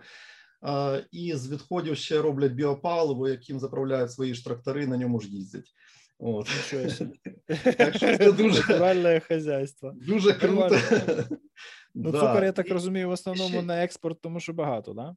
Вісім вісім цукрових заводів, да, ще є соєві, переробка сої, там ну багато чого цікавого по всій Україні. От. І там е, я познайомився з окремою темою е, з КАДА і все, що стосується цих industrial systems і їх захисту, і практичного стану ситуації, що зараз цим робиться на одному з підприємств України. Я думаю, що на інших воно плюс-мінус десь так, десь краще, десь гірше. Але для мене було це цікаве занурення в таку. Окрему галузь, окрему тему. Я там був CSO, Я ну як я я зайшов туди не CSO, я зайшов заступником IT е, керівника, але після я буквально перейшов в Астарту, і там стався Петя, і вирішили, що після Петі треба більше уваги приділяти функції cyber security, І тут якраз є сертифікований спеціаліст. От і мені запропонували очолити цю функцію. От, дали ресурси і вперед. І ми побудували. Ну я вважаю, що непогано систему захисту на той момент. От, І через два роки я звідти пішов. От, Пішов, працював в, в it стартапі. Такі короткі, але яркі у мене був епізод у житті. Функція it е, стартап займався розробкою компанії з таким цікавим названням Фіглів. Типа фіговий лісток, чи що? Да, фіговий лісток, е, тому що компанія займалася розробкою продукту в галузі privacy, тобто як захистити приватність користувачів, які От це просто брейн хтось креативно назвав. Це це не один мільйон, мабуть, заплатили якомусь креативному агентству за таке. Ну, хорошо. Креативно. От. Ну, на жаль, я зайшов в ту компанію, а там вже вирішували питання, чи закриватись, чи працювати далі. Mm-hmm. От, І я буквально, ну, знову ж таки, був у мене досвід е, прийняття рішень по закриттю компанії. Тобто я був там CSO slash CIO, і mm-hmm. ну, був відповідальний за security, там, і за імплементацію security controls, там, за тому числі за залучення там пентестерів з HackerOne ми працювали. Uh-huh. От, Ну і так далі. Тобто, всі ці напрямки, але я не можу похвастатися, що дуже там ефективно щось впровадив. Да, ми почали там впроваджувати. Е, у них був DevOps повноцінний, там працювали з Амазоном там і так далі. І ми почали без practice DevSecOps туди впроваджувати, там відповідно uh-huh. алайнити не до водопаду класичні контролі, да, а вже передові сучасні ті, що роблять в DevSecOps, і Дуже дуже я позитивно можу е, сказати про культуру і про середовище, те, в яке я потрапив. На жаль, бізнес не пішов. Я з свого боку думаю, що не пішло, бо вони е, отримали дуже серйозну підтримку від е, інвесторів на початку свого бізнесу і на радостях розширили скоп проекту. Треба було сфокусуватись на чомусь більш-менш окремому. А вони е, понабирали людей і почали займатися і тим, і тим, і тим, і тим, і тим. Mm-hmm. І в результаті швидкість розробки е, зменшилась. І за два роки до того моменту, коли я прийшов, уже е, конкуренти почали виставляти на ринку рішення, які вони два роки ще конкурентів не було. А от вони, поки їх розробили і почали впроваджувати, вони вже були. Uh-huh. І тому е, подивилися і прийняли важке рішення. А рішення знову ж таки мені було цікаво з точки зору бізнесу, бо дивись, у людей було ще гроші там. Е, якісь від інвесторів там ще на півроку проіснувати, потихеньку їх прожерти з такою вялою надією, що можливо щось з цього вийде. Але було видно, це був класичний kill point з точки зору project менеджменту. Коли ти приймаєш рішення, чи ти закриваєш проект зараз, чи ти ще півроку тратиш гроші е, своїх інвесторів, і потім їм через півроку кажеш, що у тебе нічого не вийшло? Ні, ну ця ситуація завжди ще третій вихід, але він такий авантюрний. Ну, то есть можна попробувати кудись півотнутись на тому IP і на тих наработках, які у тебе вже є. Я ну, думаю, таких я пристроїв, дум... таких пристроїв і таких програмних продуктів ми, в принципі, зараз, якщо так пригадаємо, десь з п'яток, може і з десяток знайдемо, коли у людей лишалося лишалися останні бабки, і вони вирішили зробити там, не знаю, Angry Birds. Знаєш? Чи там ну, да. Вони вони взагалі писали зовсім інше, але у них була система, яка постила 140 символьні повідомлення. Ну, то есть, а, ні, ну звичайно, звичайно, це, що вони там це понятно, що пощастило. Знаєш, на 100 таких компаній, які пробують зробити хоч щось з останніми бабками, там вистрілює, може, ну, ну як стартапів, да, там відсоток два, але yeah. вистрілюють непогано. Ну тому не знаю. Понятно, що там годі шукати оптимізму за таких умов, коли тебе обганяють конкуренти. Вони вже маркетяться, у тебе ще продукту нема. знаєш. Угу. Але це так, лірична ремарка. Я просто нещодавно не слухав, читав, коротше, чувак розказував про а, то, як вони зробили Flow. Е, це, типу, таск менеджер командний. Знаєш, uh-huh. і коли вони його класний, прикльовий, просто офігенний робили, там спочатку для себе, потім почали в нього вливати бабло. Е, З'явилася Асана, да, і за Асаною був нормальний капітал, хороший маркетинг, і вони їм ну, чесно сказали, чуваки, ми вас будемо кілять, uh-huh. бо ви нам як acquisition не цікаві. А засновники Flow сказали: ну, типу, давай потягаємося. І зрештою, вони там залишилися без штанів, без без е, відкладеного бабла, без нічого, тому що вони там боролися до кінця. Знаєш, mm-hmm. Тож таке собі інвестиційне рішення. Я, як користувач корпоративної Асани, вважаю в цьому дуже дуже велику несправедливість, тому що я продуктом геть не задоволений. Я його ненавиджу, але я розумію, що у мене немає альтернативи. А але тепер я знаю, чому. Знаєш, Просто у чуваків були хороші маркетологи і бюджети на рекламу. Mm-hmm. Просто витіснили альтернативу з ринку. Тому я собі приблизно уявляю рівень апатії. Так а скільки в тебе це тривало приблизно? А, Ну, десь три три місяці, там буквально всього нічого. Всього нічого, да? Да. Так а як взагалі вдалося ну, на, ну, аргументувати рішення закінчити раніше, не, не мучитись в агоніях? Ну, це було не моє звичайне рішення. Тобто, я просто був у команді, е, як приймали рішення. Приймали рішення SEO, приймали співвласники там і так далі. І, Але ну я приймав рішення на цих всіх перемовинах, консультаціях і таке інше. І це я бачив, як воно приймалося. Воно було дійсно важке рішення. Тобто рахували з одного боку, з другого боку, розраховували шанси, що буде, як буде там. Але його врешті-решт прийняли саме таке. Це я ж кажу, це певний досвід.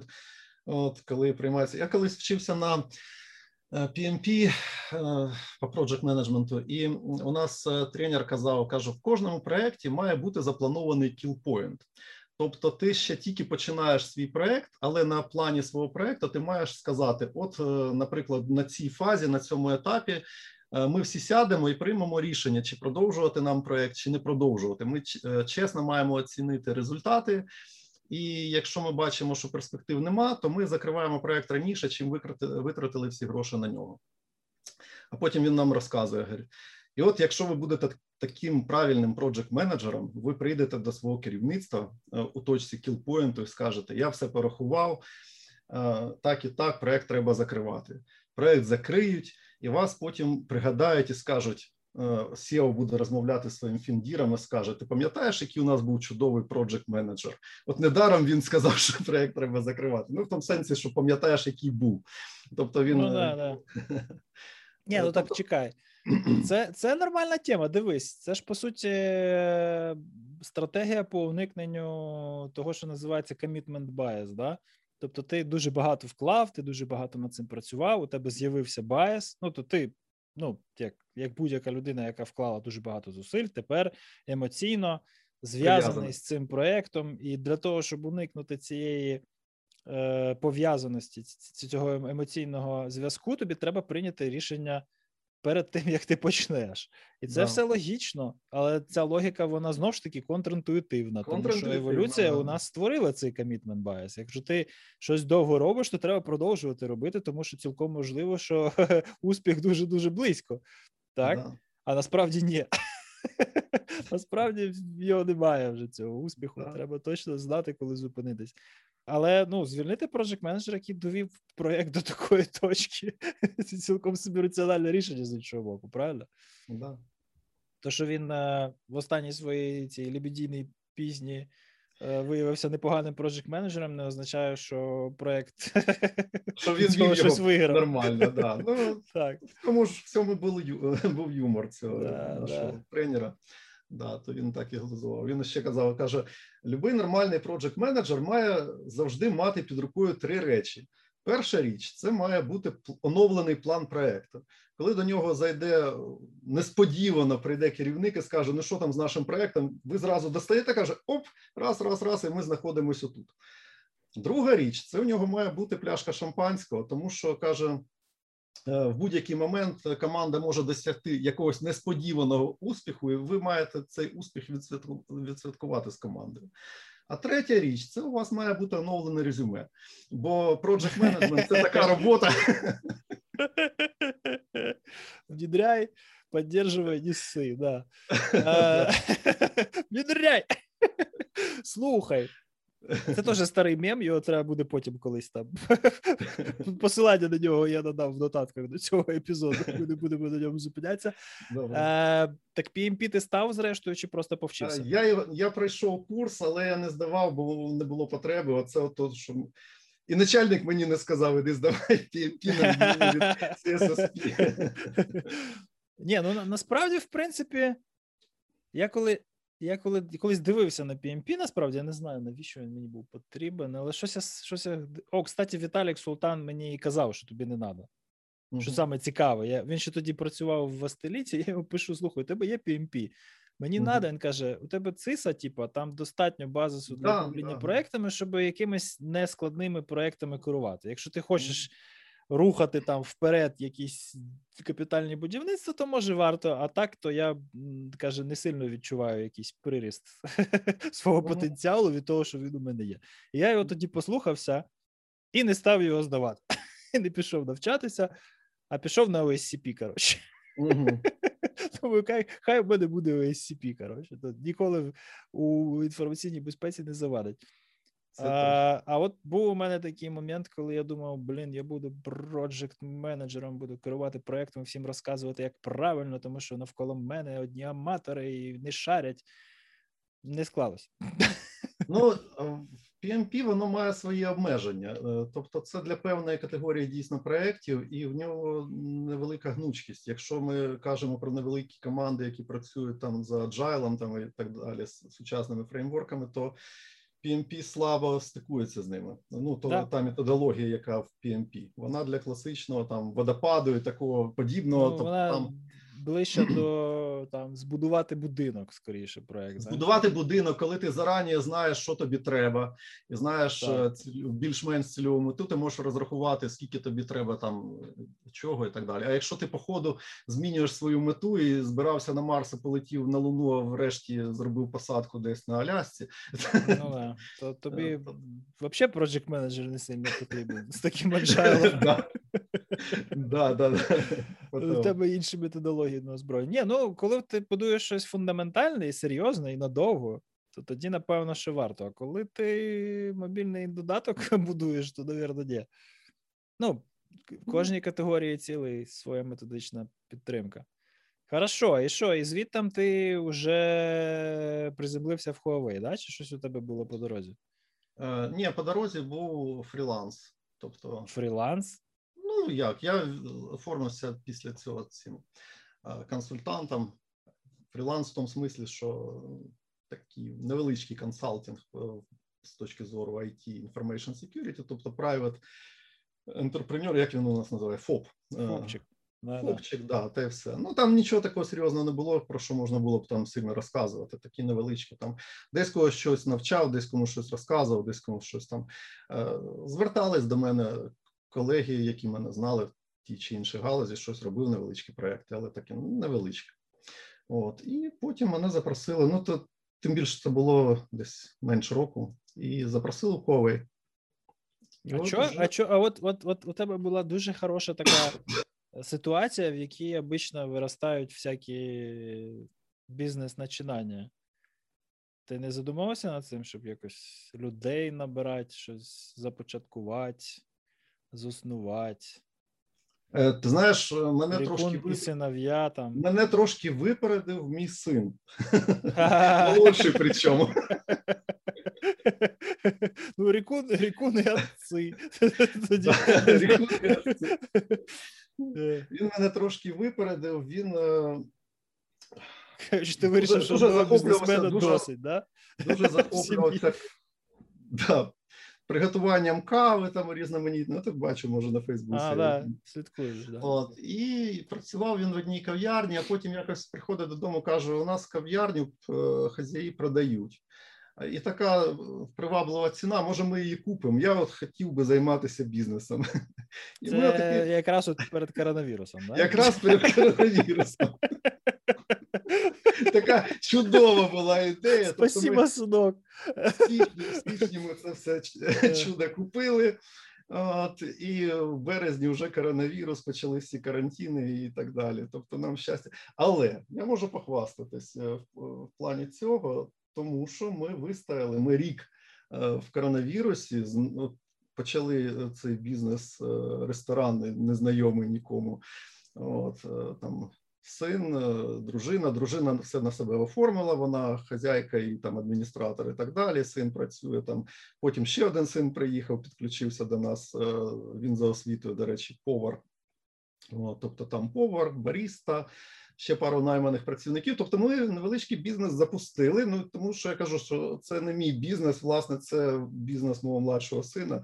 Але звичайно, я не можу стояти повністю осторонь. Тобто, трошки, треба там щось якось інколи втручатися. І, зокрема, ці знання допомагають е, всякі, в тому числі і PMP, і інші різні, які в плані організації бізнес-процесів такого іншого. І в принципі, ми використовували цю кав'ярню, цей бізнес, як я би сказав, як невеличку сімейну бізнес-лабораторію. От ага. уяви, якби син пішов кудись вчитись там якийсь університет, там а потім там на якогось MBA, не ще на когось. А тут у нього своя лабораторія, своя кав'ярня. Бери, запускай живий бізнес, де ще в умовах карантину, виживай, думай, як це все робити, як крутитися. Ну, батьки трошки підстраховують, але в принципі ми не закрились, не розвалились, і навіть оцей жорсткий локдаун вистояли першого травня відкриваємося вже з меншими обмеженнями, так що приходь до нас на каву. Тут рекламна пауза. Оце, да. коротше, просто, просто, блін, е, цього треба було починати, насправді. Тому що я собі, знаєш, от з одного боку, от, е, коротше, е, як тобі сказати, я от ну, живу вже трошки, да, теж. Ну, не стільки, звісно, скільки ти, але досвіду вже принаймні спостережень. І участі в цьому всьому у мене трохи є. Я пам'ятаю, там 90-ті забули, да, це взагалі там досить е- екзотичний був період, який брати за основу будь-яких спостережень дуже дуже важко. Там, В порівнянні з 90-ми все більш-менш нормально.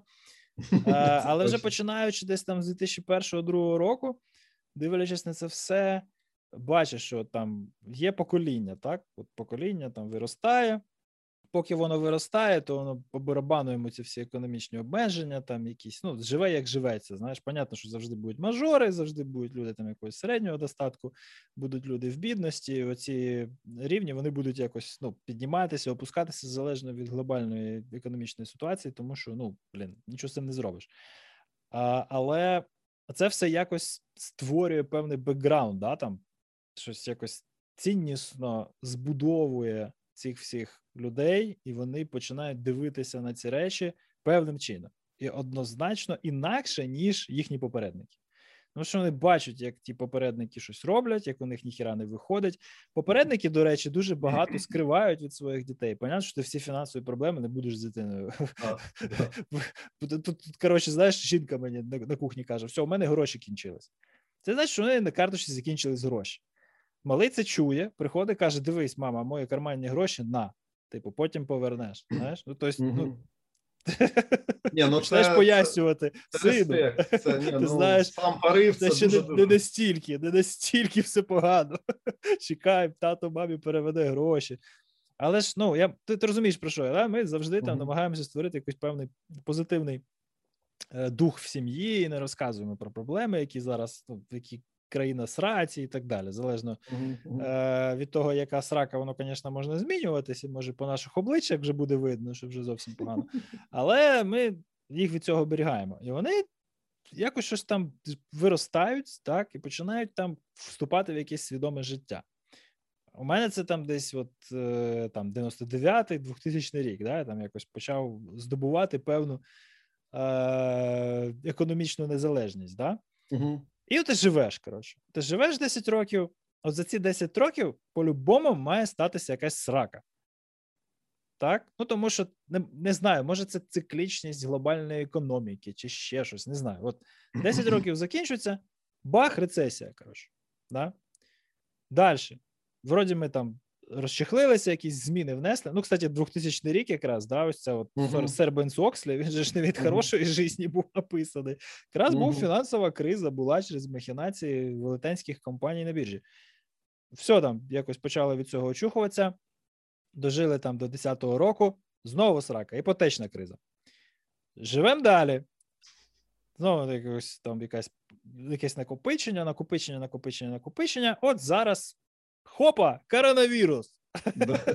Все вроді було би хорошо, да? і не дозрівала якась чергова криза, напевно, скоріш за все. Але прилетів чорний лебідь, і все, гайки. Так от, е, от це от то, що зараз відбувається, воно по суті формує наших дітей, так як 90-ті формували мене, так як розвал Союзу формував тебе. Понімаєш, да? Угу. Да, да, І Е, я не можу сказати, що це еквівалентні події, так? Але вони, в принципі, ну, ця їхня циклічність, ця от синусоїда грьобана, вона, в принципі, ну, напевно, що історично, в історичному контексті, да, на цих масштабах, на великих числах, вона потрібна. І чим вона яскравіша, можливо, не чим вона там більший наносить е, якийсь е, е, урон да, Мгм. нам матеріально.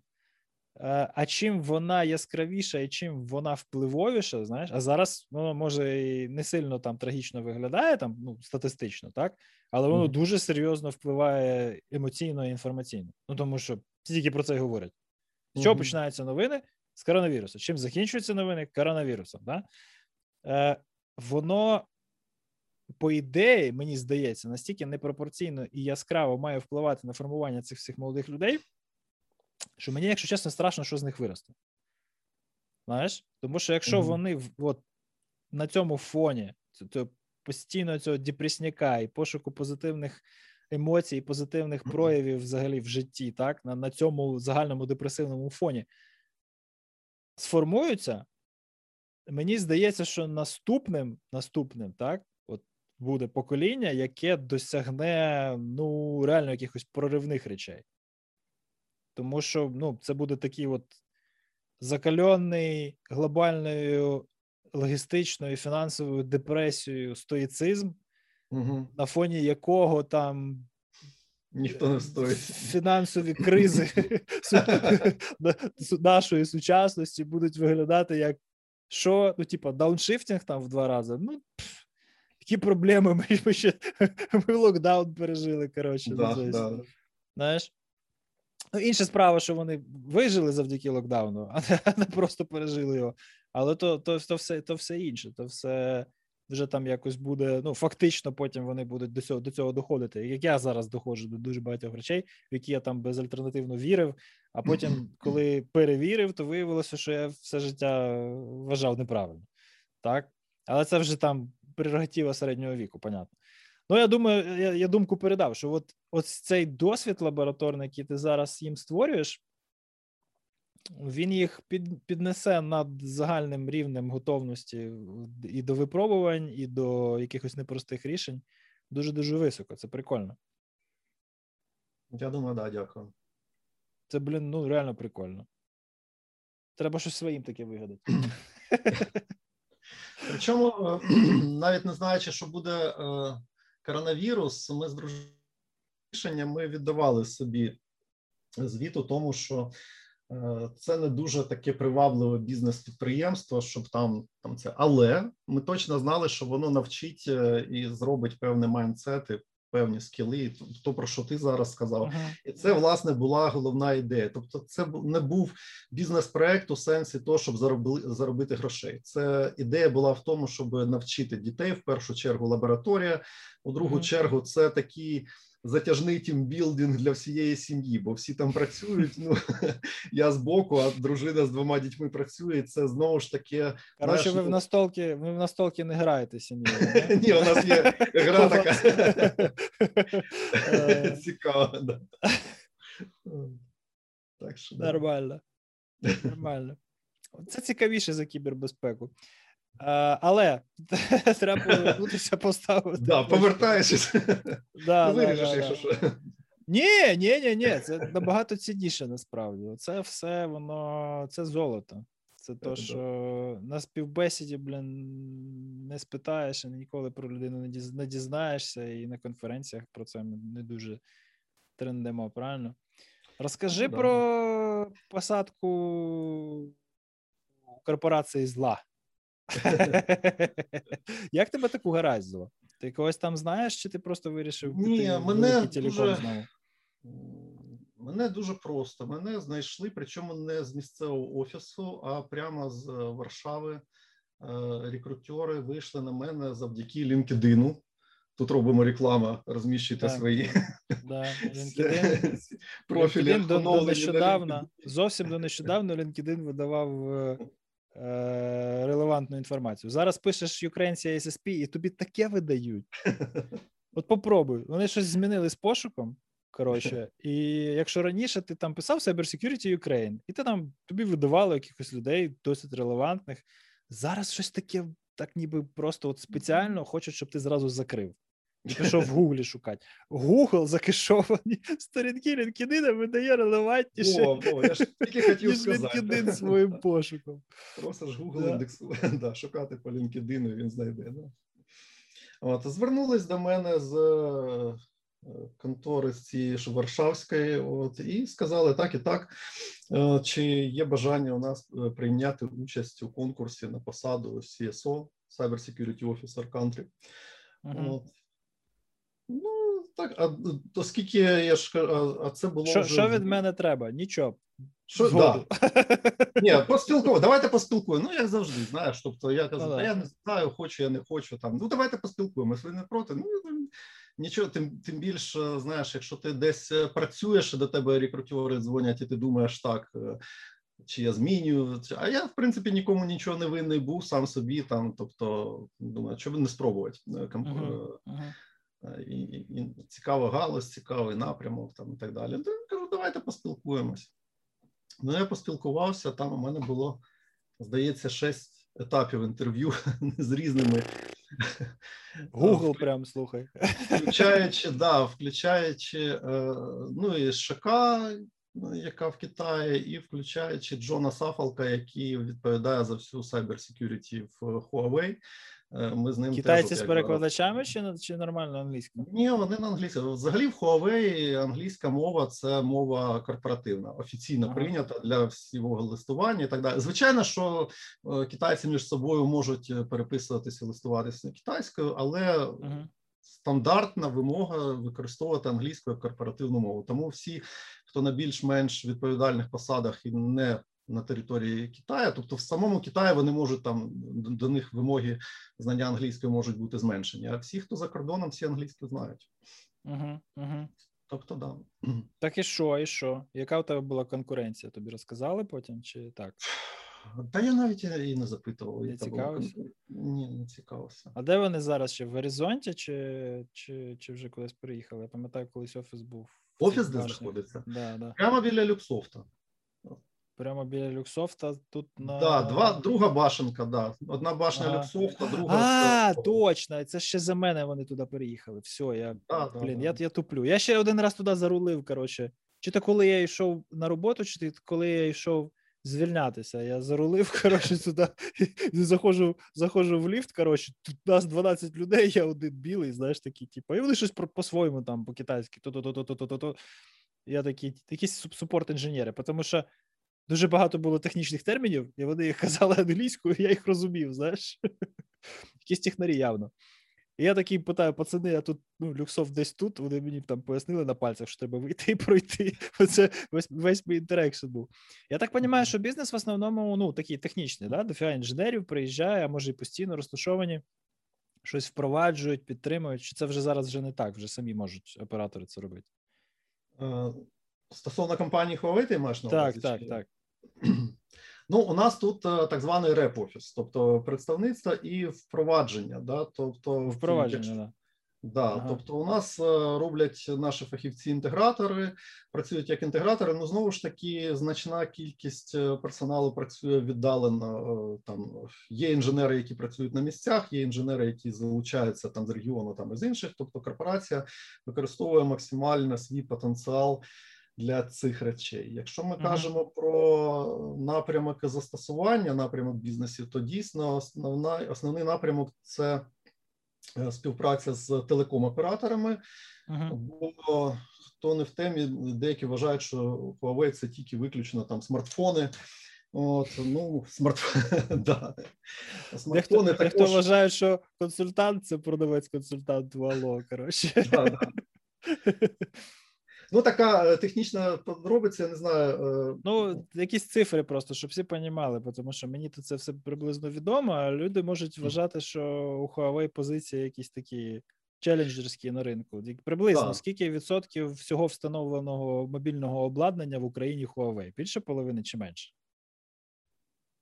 Ну, е, ці цифри, я думаю, що вони не розголошуються, і це кожен з операторів може сказати. Ну, приблизно так скажемо, в залежності знову ж таки, яке це обладнання. Там ну давай я тобі скажу другу. Ну, основна другу. мережа.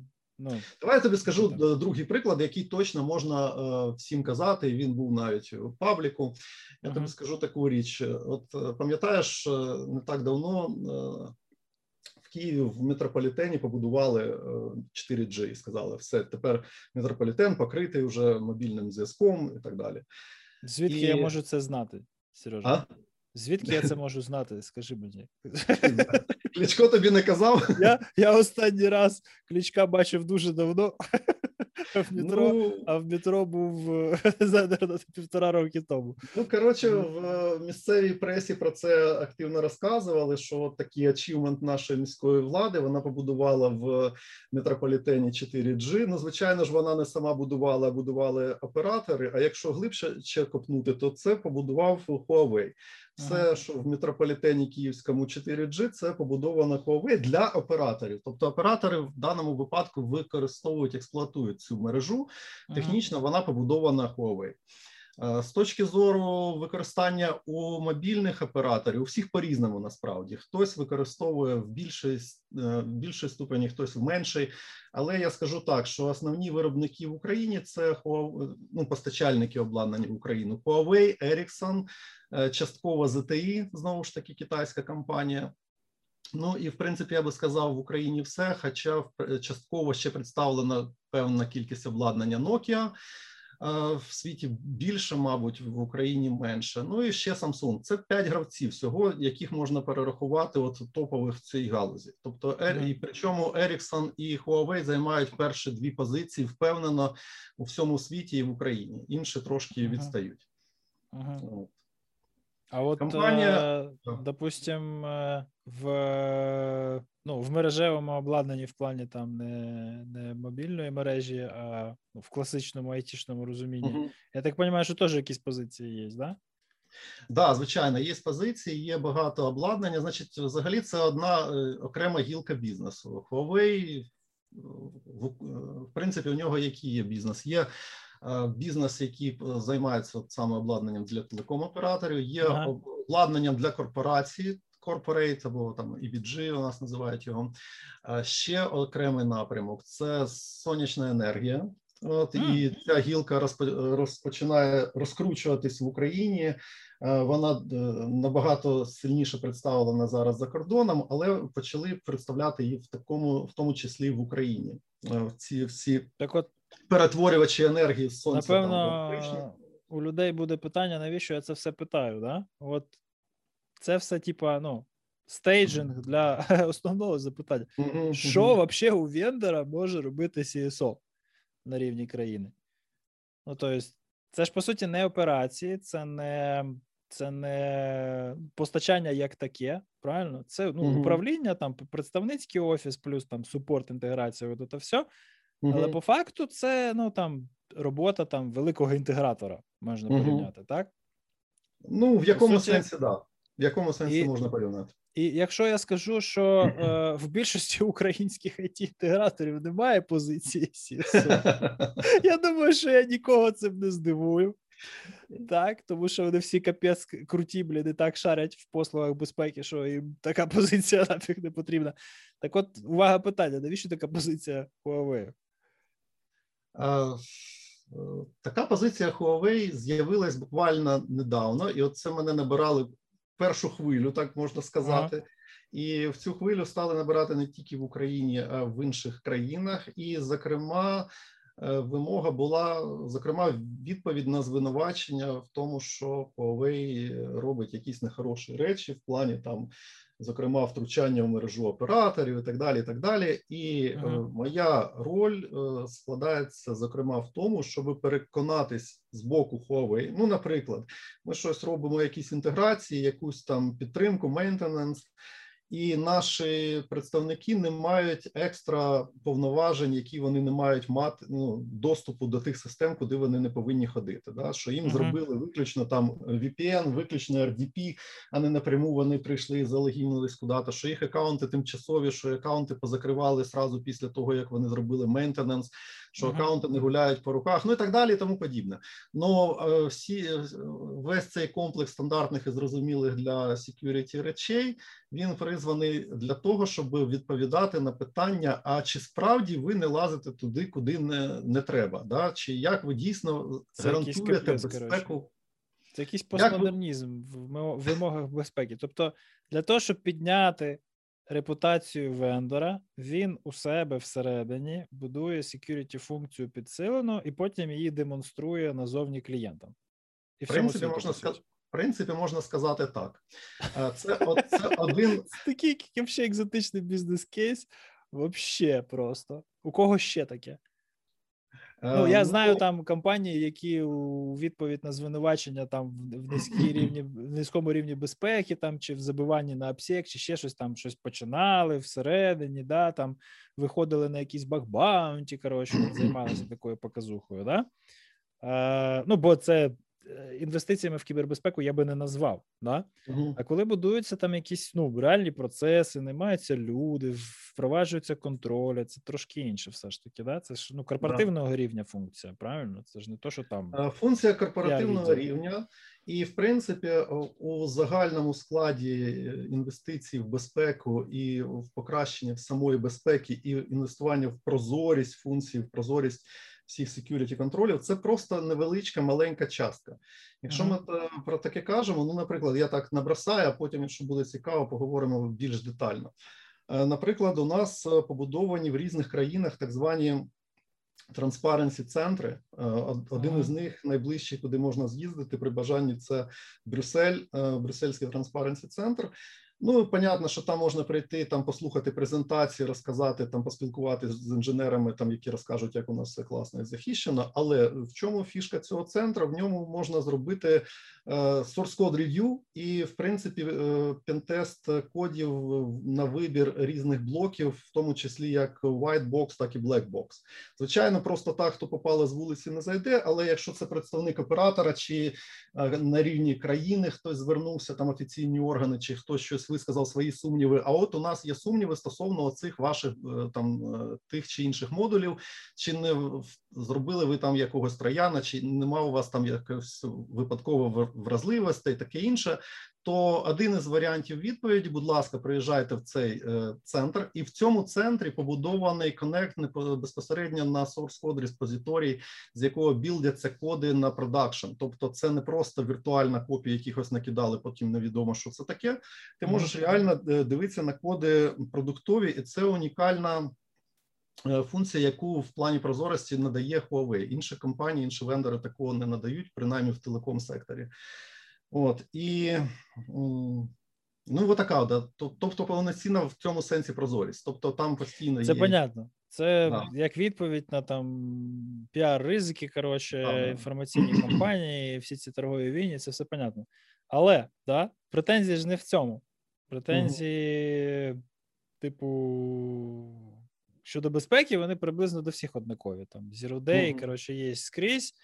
Якщо порівнювати там Webex і Zoom, да, mm-hmm. то різниця, в принципі, невелика за ті самі проміжки часу.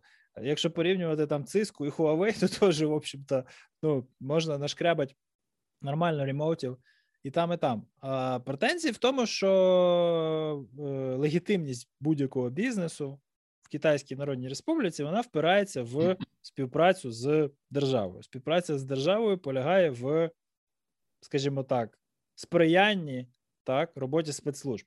Це ну, законодавчо прописано. Будь-який китайський бізнес має сприяти. Що таке сприяти, не написано, але ну тут уже кожен починає трактувати по-своєму. Там не знаю, давати доступ до даних, вбудовувати в бекдори. Тут уже у кожного своя коротше фантазія, і в міру багатства цієї фантазії люди все придумають. От як як з цим, як з цією частиною інформаційних ризиків контора працює? Ну, понятно, що вона там глобальна, вона там міжнародна, терепири. Коротше, це все можна скільки заводно розказувати, поки не впирається в штаб-квартиру. Штаб-квартира в Китаї, типу over, далі фішка не йде. От як е, як компанія справляється з цими всіми, да, з цими інформаційними ризиками, з цим тиском, з цими підозрами. Тому що ну, показати код це круто, знаєш, mm-hmm. але показати код мало. Треба показати цілісність всього процесу зборки, що саме з цього коду воно збирається. А це вже, типа, не кожен дослідник безпеки насправді розбирається, як це робиться по-хорошому. Е, ну, дивись, давай по, по частинах відповідати на ці питання. Е, стосовно. Е, законодавчої вимоги підпорядкуватися спецслужбами, таке інше. Значить, ні, ні, якщо не, ми кажемо не підпорядковуватися, сприяти, сприяти, сприяти. сприяти. Да. Окей, окей, так ну, якщо дивись, ми кажемо... дивись дивись, я скажу так. Коротше, у мене Є до У мене немає досвіду роботи в китайських компаніях. У мене є досвід роботи в російських компаніях. Мгм. І я приблизно знаю, як це працює там. Там Мгм. немає законодавчого законодавчої вимоги сприяти, Да. так тому що вона не потрібна. В Росії так за великим рахунком, так там в принципі закони не потрібні, там все Да. зовсім по інших правилах, да, по поняттях всі живуть. Так, от Да. поняття співпраці з спецслужбами в Росії вони досить прості. Так, у тебе є в конторі, ну починаючи з якогось місця в історії будь-якої компанії, якщо вона стає цікава в різних в різних аспектах, цікава фінансово, цікава стратегічно, цікава е, навіть як е, не знаю, там джерело кадрів для рекрутингу. Да? У тебе з'являється людина в штаті зненацька, так, яка там ходить в якомусь офіційному статусі якогось legal counsel, чи там першого заступника, чи ще когось, Мгм. і в принципі ну, нічого не робить. Так, Мгм. посадових інструкцій нема. Але вона в будь-який момент, ну, ну як нічого не робить. Якщо це генерал, да, там, то він може десь когось представить, там десь на якійсь конференції виступить, от це все. Але по-хорошому його задача в тому, щоб е, мати змогу підійти до будь-кого. Ну, Ти сидиш, працюєш за комп'ютером, до тебе підходить чувак і каже, що тобі треба зробити. І більше того, що ти тепер будеш робити регулярно. Знаєш? І, і, і от навіщо для цього закон про сприяння спецслужбам? Немає ніякої потреби, тому що все зроблено по традиціях, і ці традиції вони їм 100 років, і, типу, ніхто їх міняти не збирається в найближчому майбутньому. Китаю треба віддати належне лише за то, верніше, уже за то, що вони це законодавчо прописали і ну, виставили на показ усьому світу. Дивіться, Ну, трошки є Типу, нюанс. Наші нас. національні інтереси вони там в пріоритеті. Ми від всіх наших резидентів це вимагаємо. А якщо будете варішку розкривати, то ми вам IPO заборонимо і взагалі вас на пенсію підемо. Знаєш, як, як Джека Ма, наприклад. Да? Ну, партія диктує свою політику, і, типу, це по-чесному. Тому що американцям дуже довго доводиться пояснювати, як працює російський бізнес, як він співпрацює з спецслужбами, тому що вони, ну, вони цього не розуміють. Як це? Як це так? Мене можуть підійти і завербувати в будь-який момент. От так, чувак, от так от просто. Да? Як, як, як в Huawei з цим справляються? Ну, тому що тиск, такий, як зараз на Huawei ZTE, по-моєму, в піар-площині жодна компанія, не то що технологічна, взагалі, жодна компанія не переживає, по-моєму. Е, Давай повернемось трошки, е, відокремимо юридичні аспекти от е, фактичних і там неформальних. Да? Uh-huh, uh-huh. Якщо ми кажемо про юридичне, то що ти кажеш, законодавчо прописано, то законодавчо прописано ще один нюанс: що ці е, функції спецслужб закінчуються, коли е, починається діяльність компанії за межами Китайської Республіки. Тобто, всередині Китаю там можуть бути певні повноваження. Якщо йде справа про діяльність за кордоном, то там однозначно мова йде про пріоритет локального місцевого законодавства, і це також прописано. Тобто, там є обмеження, і оці речі, про які ти кажеш, вони також в явному вигляді написані в, в обмеженнях. І сказано, що це не стосується діяльності за кордоном і е, того, що впливає на інші країни. Це сугубо внутрішня кухня. Тепер, якщо питання, як там воно насправді, я просто не знаю, як воно насправді. Я Ну, там не був, нічого не навіть можу тобі навіть якби ти знав, я не думаю, що ти розповів би. Да. Але От, Але в юридична мене частина немає така. сумнівів, що так і є. Ну, юридична кухня, оце, це, це, це нюанс з обмеженнями, якщо чесно, він мені був невідомий. Це цікаво. Ні, це, це важливий нюанс. Це важливий нюанс. Без сумніву. треба, Він дуже багато змінює. Ні, ні, цей нюанс є. Він точно прописаний в законодавстві. Якщо тобі цікаво, я можу знайти ці документи. Якщо дати тобі, якщо тобі не важко, мені дійсно Ну, цікаво, тому що добре, для мене добре, це, я- наприклад, новина. Ні, ну не прямо зараз, але я після Зрозуміло, так, звісно, так. Да, я тобі дам цю інформацію обов'язково. От е, це перший момент. Другий момент Е, типовий міф е, про те, що Huawei державна компанія, і він навіть інколи озвучується в там різних мас-медіа і так далі. Е, Huawei не державна компанія, це акціонерна АО, да, акціонерне общество, і воно. Е, Специфіка його в тому, що акції розподілені між співробітниками, але вона не виставляється на жодній фондовій біржі. І це був да, от така, от така специфіка, такий нюанс. Тобто є внутрішній... Да, да, self, типа self-owned. От, І це було е, таке. Е, да, Команд да. possible. Та ладно. Ну от. Я тобі кажу. Знову ж таки, можу тобі дати. Чекай, чекай, чекай, чекай. Давай я буду записувати, які то, нам тобто, у тебе, у тебе є у тебе є кусочок Huawei, ти хочеш сказати? Е, У мене особисто поки ще нема, бо це право настає після першого року роботи. Я рік ага. ще не працював. Е, після року роботи ти маєш е, право претендувати на отримання певної частини акцій компанії, бути її співвласником.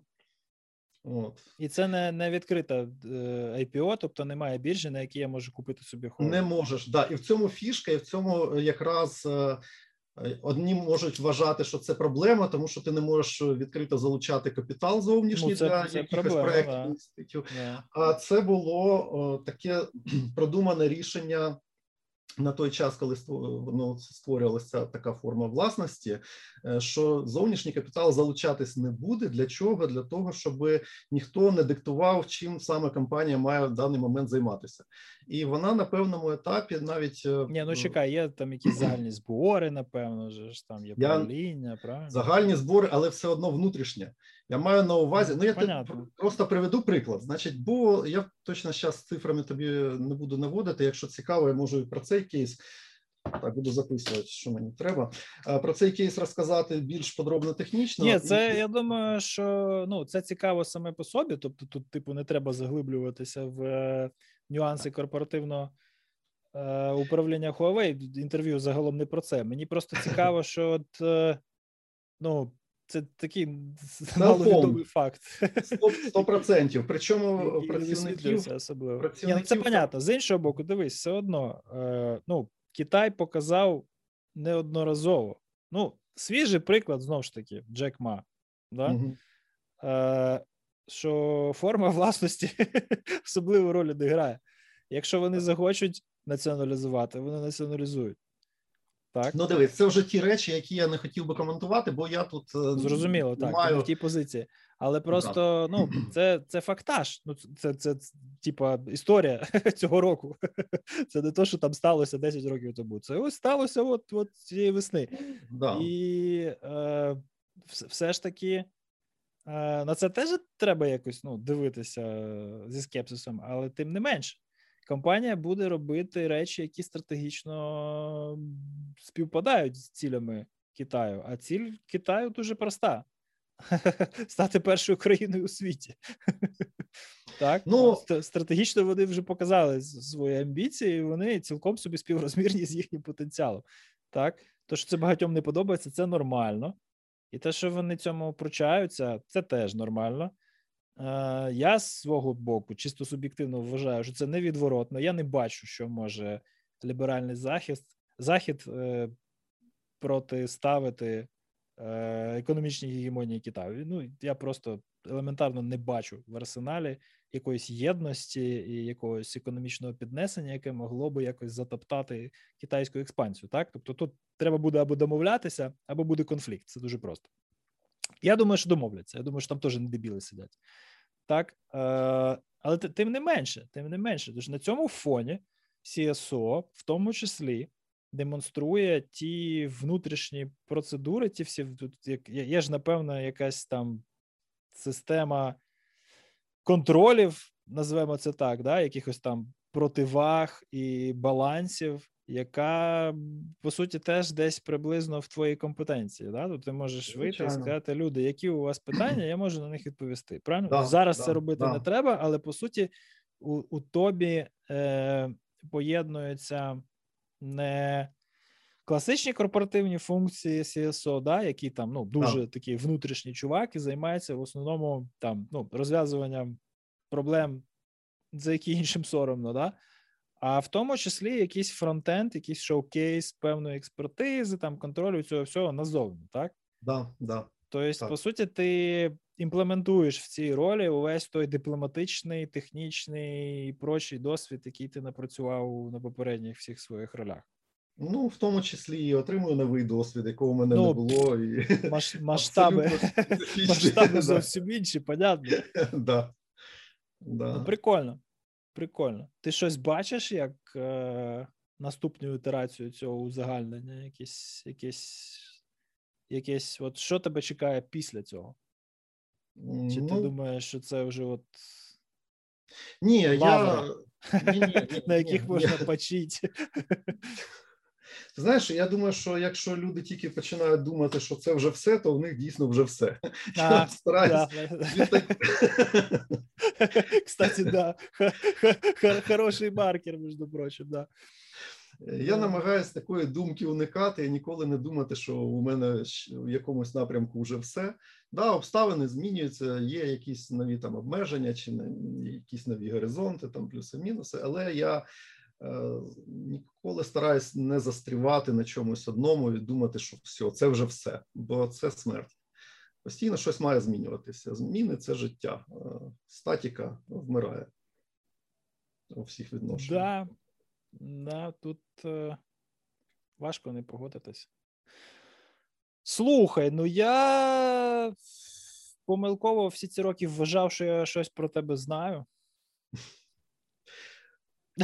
Ну, Це це було оманне відчуття, яке яке ти сьогодні мені зруйнував. Це, звісно, да. Я не знав про твій військовий досвід, наприклад. Тобто я не, не в курсі був там твоєї першої освіти і е, цього всього. Це цікаво. Блін, ну коротше, я я, я, я під впечатленням. Дякую. Що я можу сказати? Це дофіга роботи. Це все виглядає як дофіга роботи. Ну, причому чисто репутаційно, знаєш, от, е, ну, у тебе були, коротше, я впевнений, якісь ситуації, в яких треба було приймати якісь непопулярні рішення, скажімо так. да? І тим не менше, от е, у нас з тобою ну, там дофіга і спільних знайомих, і з колегами твоїми по багатьох місцях я спілкувався в різних контекстах. Ти, напевно, єдина людина, про яку у мене ніколи не було якихось негативних відгуків, взагалі ні від кого ніколи. Це якось це якось дуже дивно. Ну, я свій профіль в цьому плані я прекрасно знаю. Я я, я точно знаю, що кількість людей, які мені мене не давлять, е, які до мене нейтральні, які мною захоплюються, приблизно рівномірно розподіл. Так. А, Але але от про тебе якось так е, я не не пам'ятаю жодного жодного якогось кривого слова. Це це, це, це от зараз я от тебе слухаючи, дійшов цього розуміння. Знаєш, я ніколи про це раніше не задумувався. А тепер, коли я почув, який шлях ти пройшов, і продовжуєш проходити, е, у мене, знаєш, так якось на підсвідомості виникло питання: слухай, це ж це ж напевно. Це ж, напевно, дуже багатьом людям не не подобалось. Я не пам'ятаю я не пам'ятаю жодного це це, це якесь, не знаю, як ти як ти справляєшся з цим? От коли тобі треба переконати людину зробити те, з чим вона не погоджується, як ти це комунікуєш? Ну, в залежності від ситуації. Ну, ситуація дуже проста: є бізнес-пріоритет, є усталена якась традиційна ситуація, яку ніхто не хоче міняти, так, а змінити її треба. Ну, там, не знаю, нові контролі. TGC. Ну, Дивись, я так, я або... вважаю. Угу. Ну, от щось щось таке.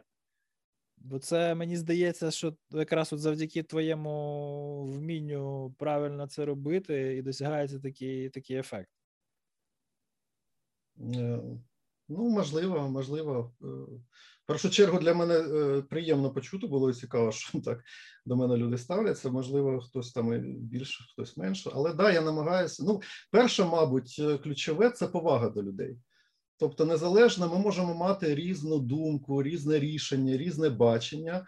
Але я ну намагаюсь принаймні докладаю всіх зусиль, щоб помагати е, поважати кожну людину, з якою я спілкуюся і маю uh-huh. справу незалежно від статусу, від позиції, там штатної, нештатної, будь-якої переді мною людина, я її поважаю.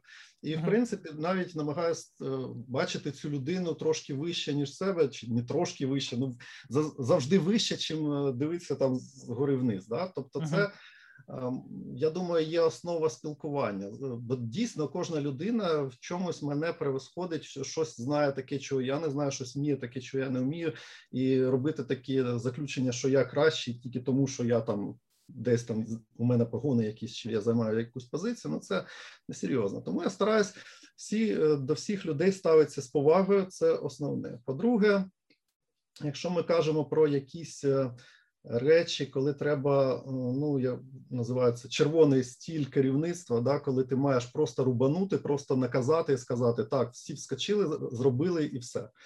Чи вирішення конфліктів таке жорстке? Uh-huh. Я намагаюся крайні рідко використовувати цей стіль, бо він е, можливий, можливий в тому сенсі, коли треба тушити пожар. Якщо тобі миттєво щось дуже швидко треба зробити, і є така ситуація, яка як пожежа розповсюджується, і у тебе нема часу на спілкування, нема часу думати, що про тебе думають інші, і як вони там до цього поставляться, то оце, мабуть, єдина ситуація, коли ти можеш приймати такі е, жорсткі рішення. Але після того як пожежу потушили, е, рівень спілкування, відносин і таке інше має бути іншим, і ти вже ну я кажу, ти докладаю до себе. Не можна далі, після того як критична ситуація стала вже не такою критичною, продовжувати просто е, використовувати свій авторитет влади своєї формальної, яка тобі надана твоїм статусом для досягання е, успіху. Бо люди тебе почнуть поступово саме ненавидіти. І ти, коли пожежу потушив, потім ти з людьми сідаєш, спілкуєшся, і ти починаєш. Е, розказувати їм мотиви, для чого це потрібно, і для чого це потрібно, в тому числі йому. Ти чесно кажи, для чого це потрібно тобі, і для чого це потрібно мені.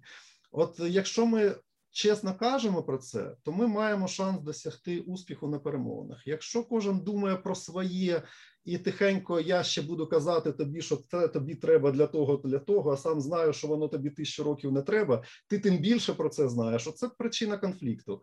А коли ми не зізнаємося один одному, то це буде ще гірше. Да. Тобто е, повага до людей, жорстокість не має перевищувати необхідність тільки в крайньому випадку а далі діалог і порозуміння. Тобто люди мають розуміти, навіщо ти це робиш, і навіщо ти від них це вимагаєш. Чому ти хочеш, щоб вони зробили саме це, а не щось інше? Я думаю, що це три пункти. За порівняння з пожежею мені дуже сподобалось. Ти знаєш такий фільм є Тренінг Дей? Ні, наверное, не знаю. Не бачу. Тренінг Дей. Є хороший такий фільм. Там Коротше, три бандита грають з копом в в цей в покер. І вони його питають: ну, типа, скільки ти копом працюєш? Він каже, ну там, типу, рік. Ну і як тобі? Він каже, та краще пішов би пожежники. Знаєш, я зараз слухаю тебе про пожежі і думаю, блін, в натурі. Може, це тому, що в мене все життя з пожеж складається. Мене ну, так люди не ну, люблять. Ну, ні, ну може, да. Якщо тебе така специфіка, і у тебе немає часу переключитись з пожежі на непожежу, то да. То це. Та ні, це я думаю, що це насправді насправді суб'єктивно. Це то, то, як я то, як я ставлюся до речей, які я е, роблю. Я, я знаю, я знаю цей свій мінус, насправді, що я занадто високо ставлю цінність мети, заради якої ми всі працюємо, і від інших вимагаю тої самої жертовності, що і від себе, і коротше, це призводить до дуже багатьох всяких різних вигорань, і деколи і конфліктів. Але то таке. Ми зараз не про мене. Слухай, ну у мене до тебе залишилося лише, лише блід запитання. Ну, давай. Вони дуже прості, на них треба відповідати дуже швидко, бажано автоматично. Якщо будеш робити дуже велику паузу, я буду переключати на на наступне запитання. Добре. Домовились? Давай. Хорошо. Перший комп'ютер. Сінклер. Перша онлайн-тусовка. USG. На LinkedIn? Ладно. Android або iOS? Android. Вінда чи Linux? Linux. Швидко порекомендуй книжку. Біблія. Що останнє застряло в плеєрі? Е, магнітна лента.